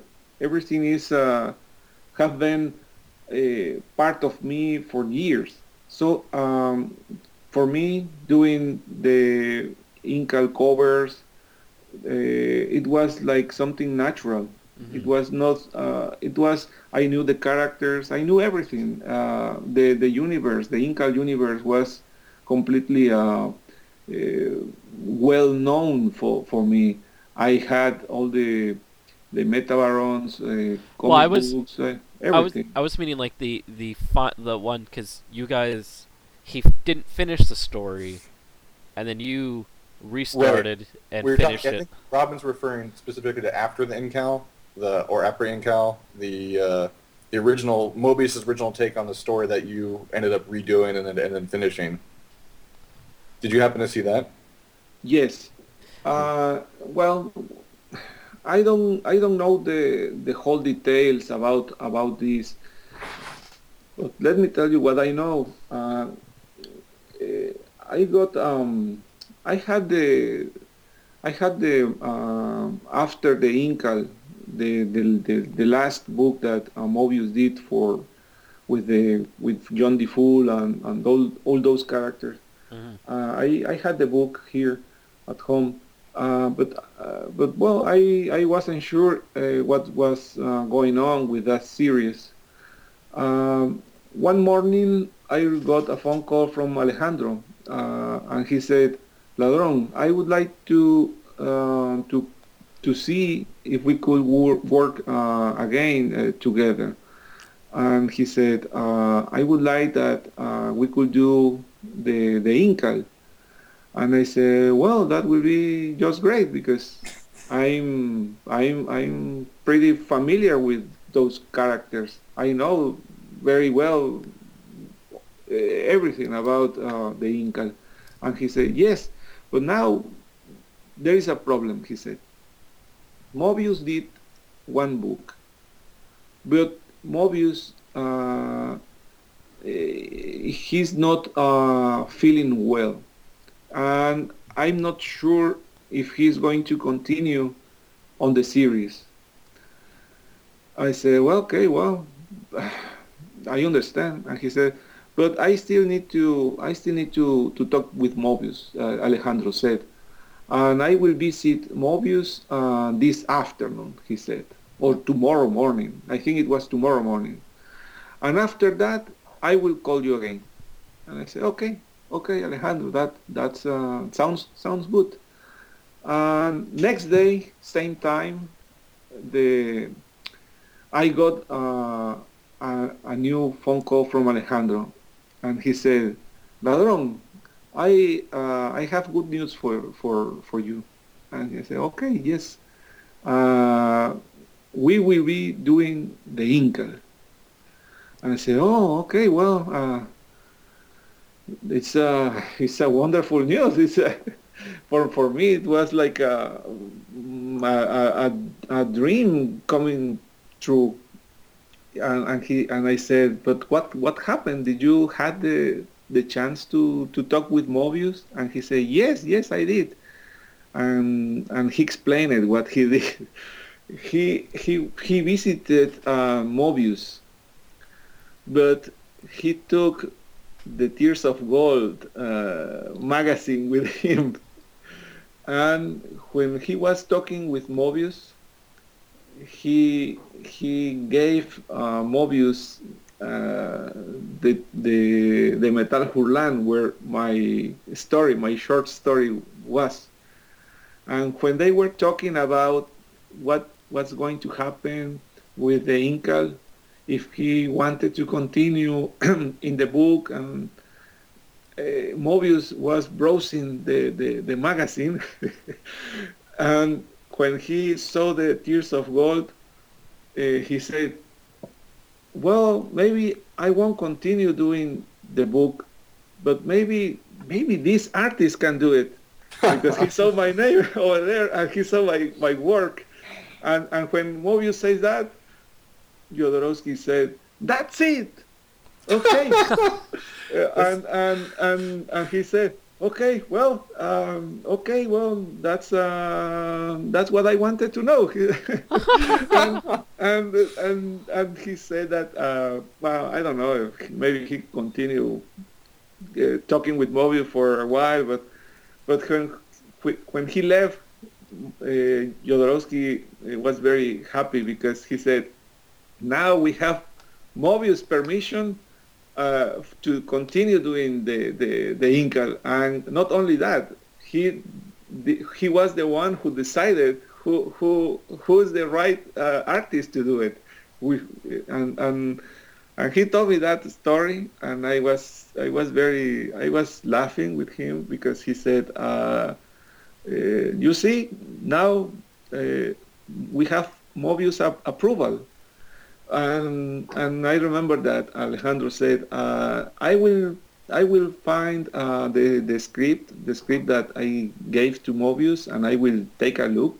He said because uh, there are some things that uh, I I want to to to see if we can improve or if we can change or something. I will I will read it again and I will I will see if it's okay for you and and after that, uh, I don't remember how many days after that, but uh, I got, uh, I think it was via email, uh, I got the the Incal, but it was very strange because it was not uh, the second issue, because Moebius did the the first issue, and and I remember that when I was talking with Alejandro, he said, you can continue.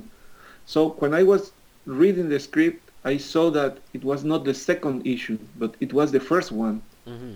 So I said, uh, "Wow, what? This is very strange. Maybe he he sent uh, uh, the Brond script by mistake." So I I I, I had um, I took the phone. I make a phone call to Alejandro, and I said, "Alejandro, uh, I got the script, but it's not for the it's not it is not for the second issue. It but it's for the first one." And he said, "Yes, because I had an idea." He said uh, instead, we continue doing the the series after Moebius. Maybe we can restart the series from the beginning, because he was reading the script and he said, uh, "I already improved uh, some details in the story." So instead, doing after the Incal, we will be doing final Incal, but from the beginning. So he changed the name of the of the book, and in uh, and I started doing uh, the, the story, the last part of the story, but from the beginning. That was uh, what happened. I thought I thought it was fascinating to see the uh, hardcover that Humanoids just released, containing all of your final incal, as well as Moebius's incal uh, after the incal, and being able to compare the two and seeing what was different and also seeing how between the ending of the original Incal and all before the Incal, how in a way it's all sort of part of the same continuity and how your work sort of maybe I don't know if it was intentional or not, but references the the, the, the Moebius work. Um, it seems like it was a, a, very successful partnership. Or uh, are you intending to do more with Alejandro Jodorowsky, or kind of where do you where do you see going from from here? Well, uh, you mean uh, what I'm doing right now with with him? You, that's what. Right. Well, yeah. Mm-hmm. Mm-hmm. Yes. Well, uh, let me tell you, uh, it was not easy uh, for me to finish the whole thing. it took me eight years to complete the the the three issues. It was a it was a long time because I was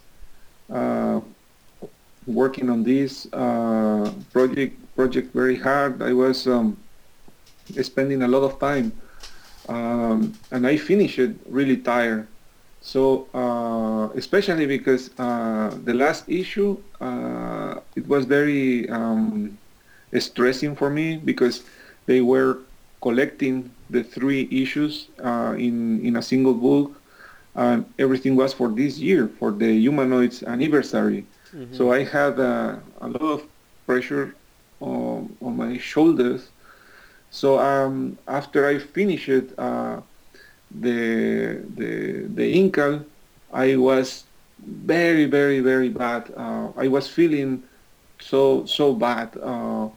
Uh, um, I I I was feeling so bad that I said my wife, uh, uh, I prefer to to stop working comics because I, I I feel very bad. My my health is is not is not well right now. Uh, I am and it's, it's one of those moments when you really would like to be uh, selling hamburgers in a McDonald's instead of doing comic books. Yes, because you feel so bad. You feel you you. There is a moment when when something that uh, produces you too much pleasure and joy yeah. become changing from from pleasure to to to a torture and and and I was I was so so bad physically talking um, that um, no physically uh, speaking uh, I, I, was uh, I couldn't sleep uh, for two months so uh, uh, well, I was I was very bad in a very bad shape. When I finished the Incal I I remember that uh, that day, that precise day, uh, uh it was. I, I remember that I was almost like fading, and I I I just went to the bed, and I wow, and I said my wife, I don't want to know about comics for a long time. I'm so tired. And and and and my and something happened uh, when I was um, uh, sleeping.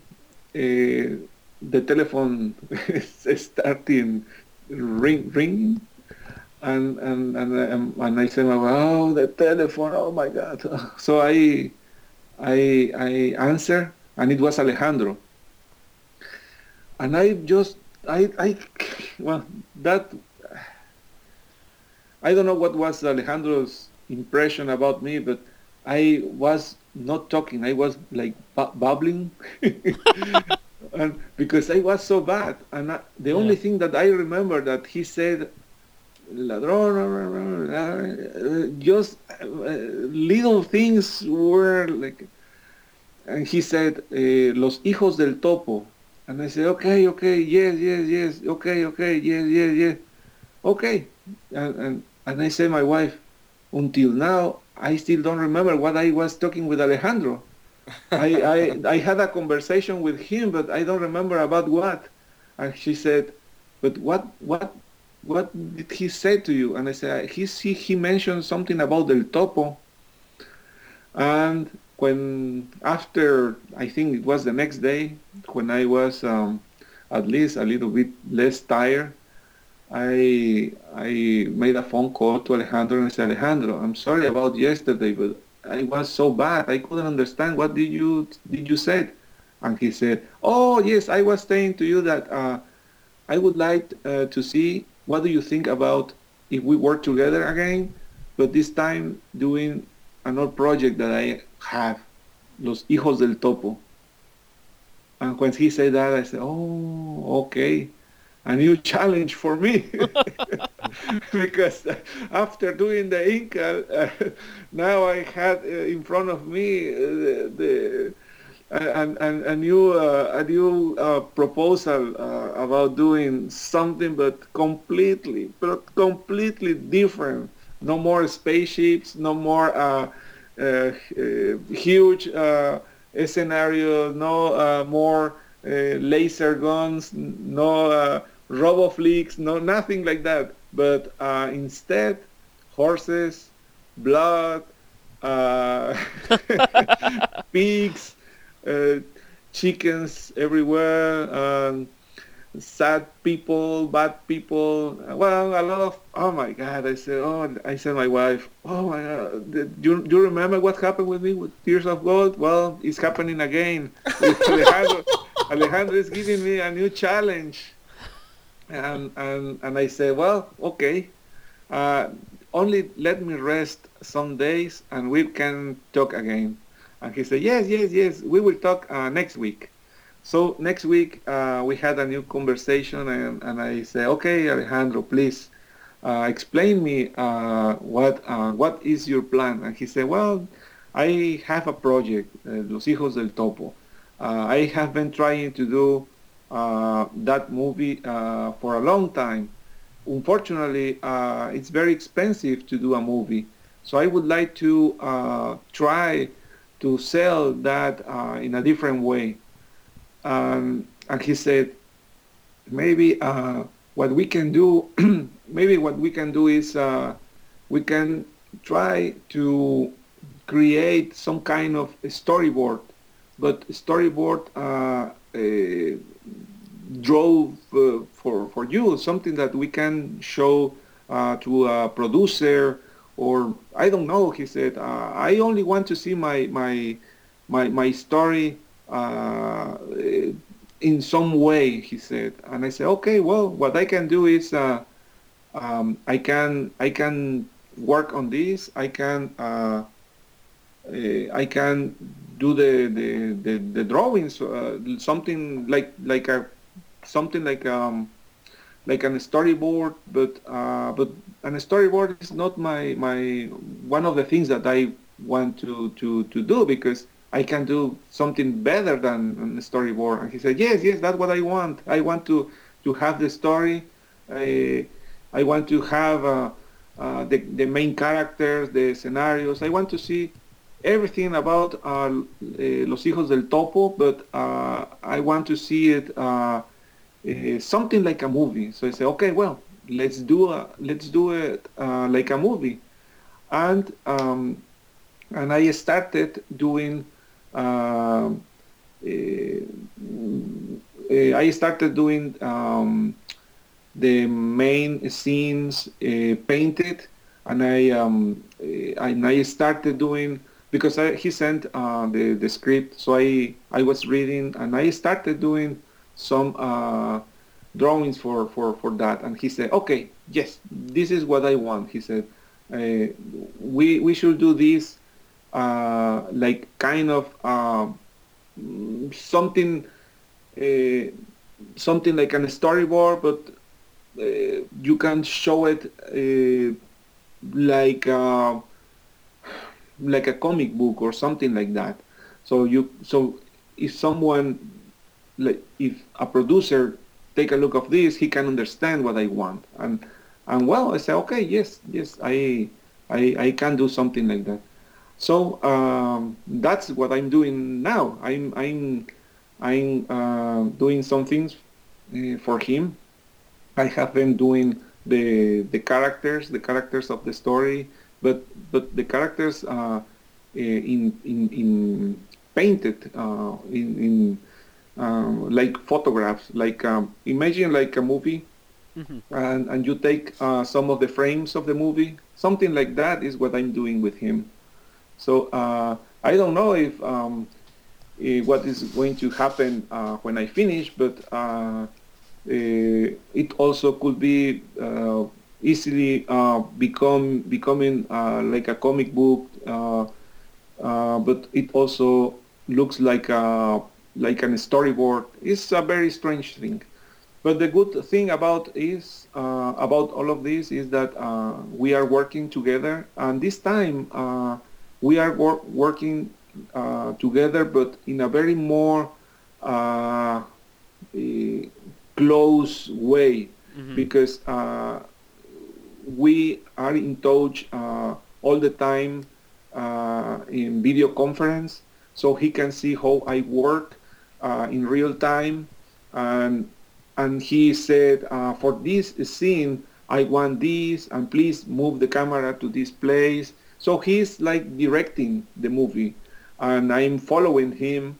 Uh, and and this is a very very strange way to work, but uh, but we are like um, working together. We we we are working um, very very uh, close uh, in order to to achieve uh, these um, uh, these drawings for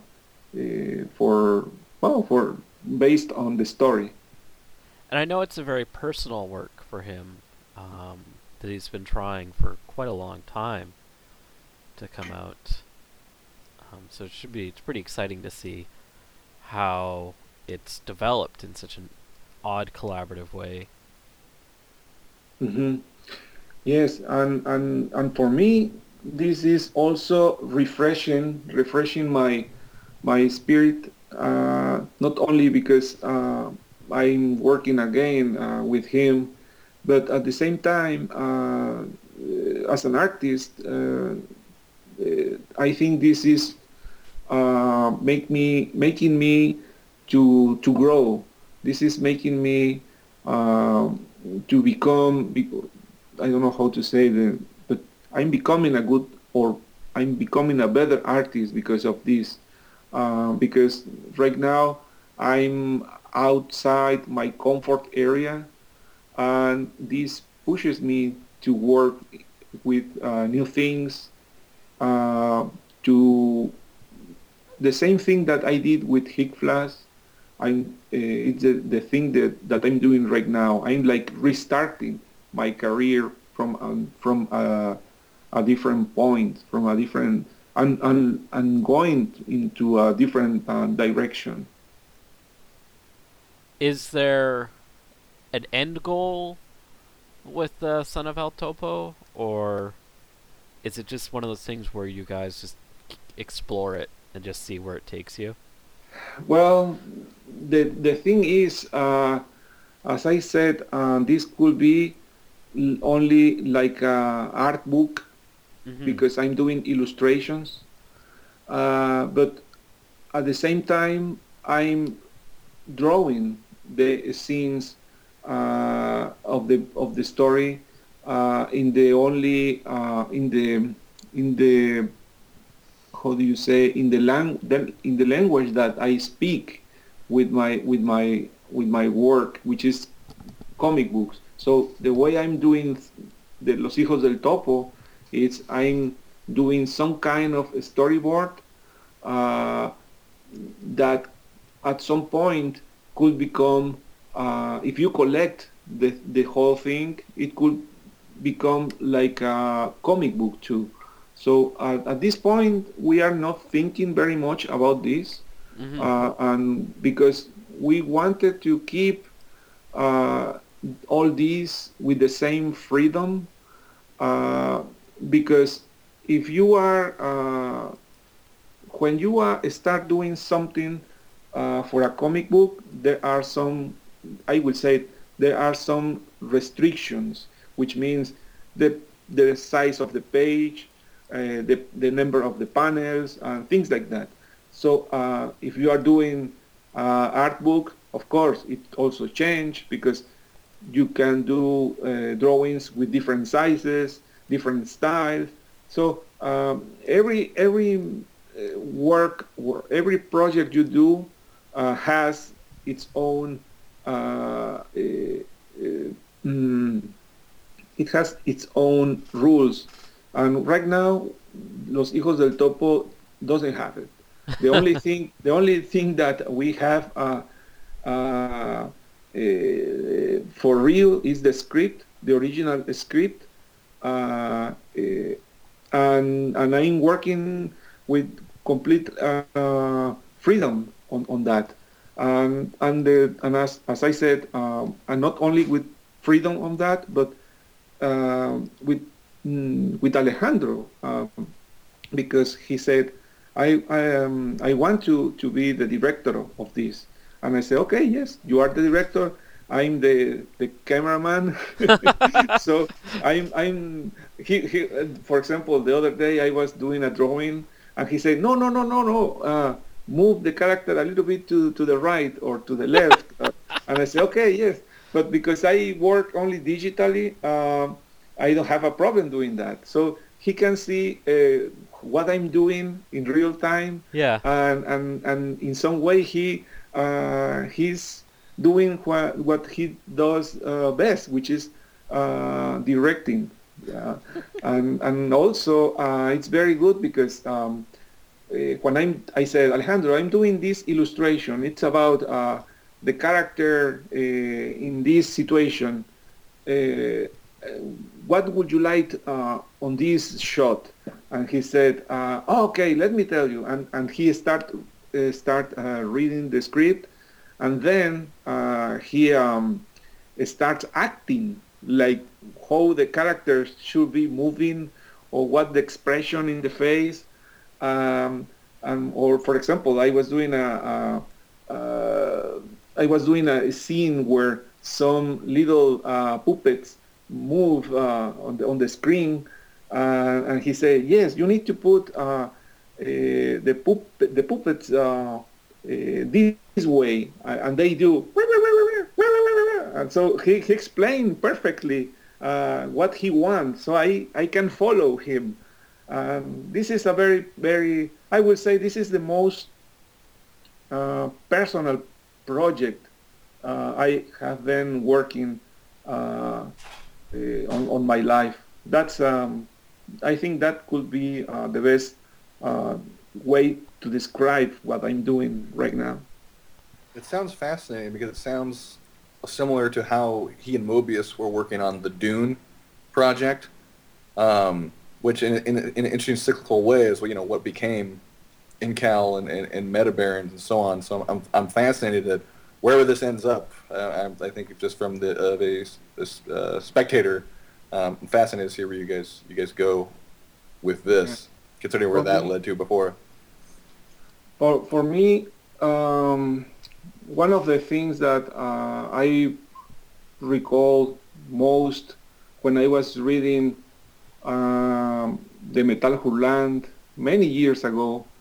Uh, it was um, it was um, the I'm not I'm not sure if I said um, an interview, but it was a it was a Metal Hurlant issue where you could see uh, all the Dune project, and I uh, I think um, well it's difficult for me to put uh, things uh, with the with the right words, but if I said uh, the Incal was the comic that uh, makes me uh, or made me uh, to take the decision to become a comic book artist.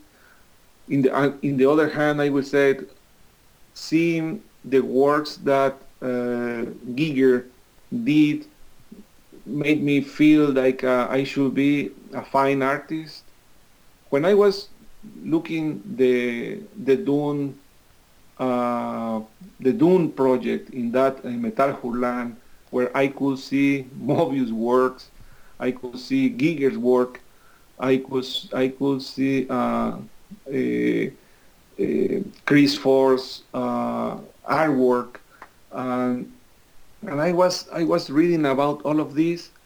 I I I think I think this this vision, the vision of Dune, it's the vision that have been like the center of my artistic inspiration because it reunite it reunites everything that I uh, love, which is Moebius, Giger, and of course the works that are uh, beautiful designs that uh, Christopher Foss did for the spaceships and things like that.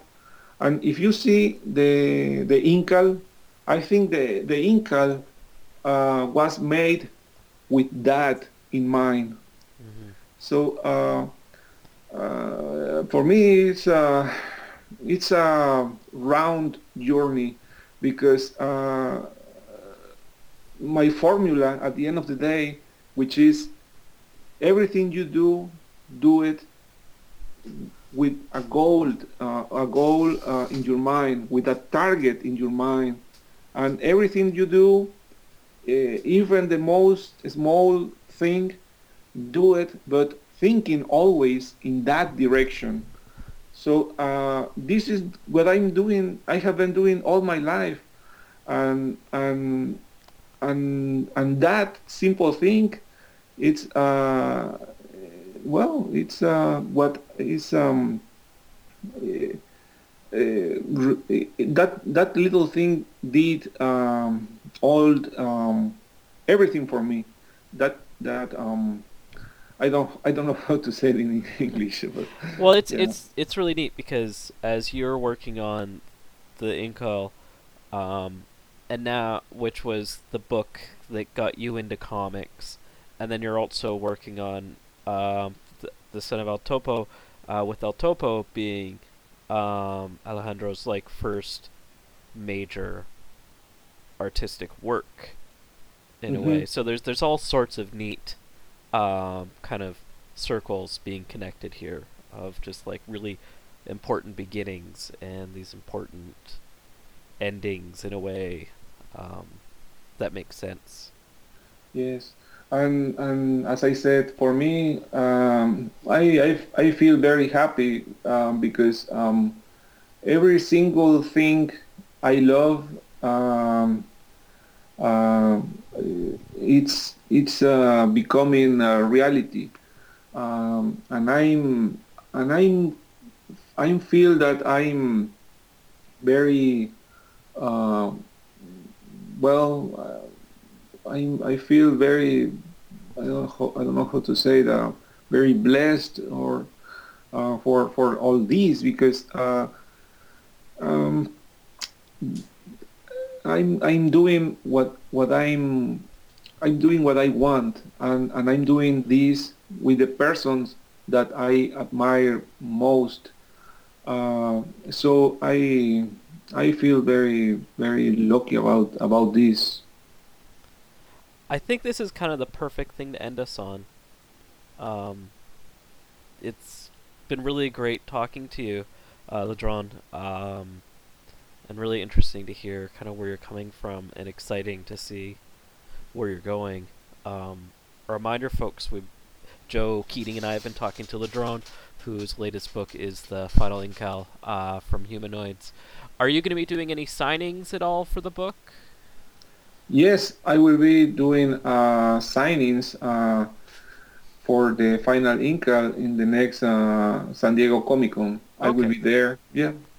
Excellent. Um, so if people want to bring a heavy book to Comic Con, Yes. um, thank you so much. I really appreciate you uh, taking the time out of your, your busy schedule. I'm sure Alejandro has you drawing up a storm.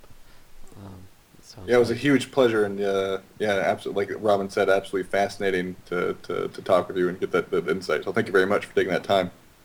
On contrary, um, I feel so happy to to um, well to, to, to speak with you um, to have this uh, good uh, opportunity to to um, well to tell some some stories some some sad and some fun stories and yeah because artist life is not everything no, it's not a glamour thing sometimes but uh, but well, I feel so so happy to to um, about this um, and and well, I I hope uh, every everybody uh, enjoys this uh, this conversation.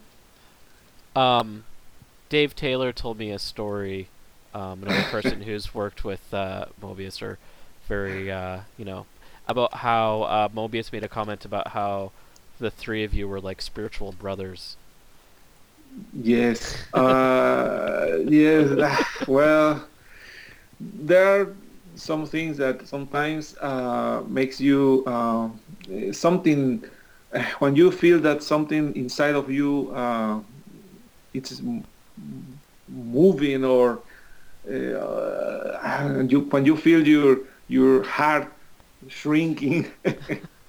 yes, uh, yes, I, I know. Uh, Dave, let me tell you something before we finish. Uh, uh, I owe a lot to Dave Taylor.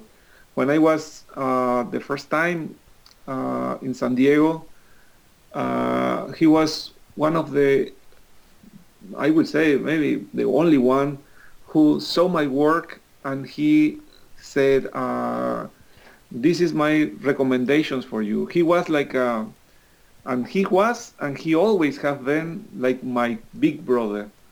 Um, I I speak with him uh, uh, often, and I always uh, I love Dave. He he has been my real my real uh, brother. I I'm only I only have a sister, but he is my brother. um, and Dave, uh, we share we share the same feelings. Uh, we we had a lot of things in common, um, and and Dave uh, talking with Moebius uh, once. Uh, Moebius says that to him about uh, we share the same we come from the same universe or something like that. And when Dave told me about that, I was it was very very um, it was very uh, uh, touching. The other thing that uh, I don't don't say this very much uh, is something that Alejandro told me after the first Incal comic book came out he showed it to Moebius. And, uh, and I remember that Alejandro told me something that Moebius said about it. And, and Moebius said, this is, this is a good way to die, he said. So uh, when Alejandro told me that, I, I was, um, I was very, very touching. Uh, it was a very.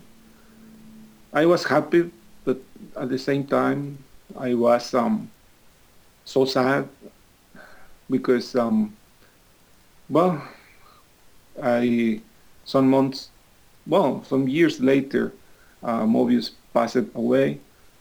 But uh, I think uh, what Moebius was trying to say is uh, he was happy to see that uh, uh, I, I was doing something uh, something that was it was okay. So, uh, but yes, that kind of stories. Uh, as I said, some some happy stories, some sad stories, but uh, well, well, that's life. It sounds like there's. I mean, it's. I mean, like Dave said, there's something you guys all share, and there's such a. It's such a neat closeness that you're all so far away, but you're still. There's something connecting you. Well, it's like Yes. uh, Jodorowsky would keep referring to his collaborators on Dune as like fellow spiritual warriors, you know, brought in by this cosmic kismet and everything. And it seems like you three certainly fall under that as well. yeah, I agree. Perfect. Um, thank you so much, Ladronn. Uh, thank you for that that piece at the end. That was really nice. Um, yeah, Thank you very much for for this. thank, Thank you very much.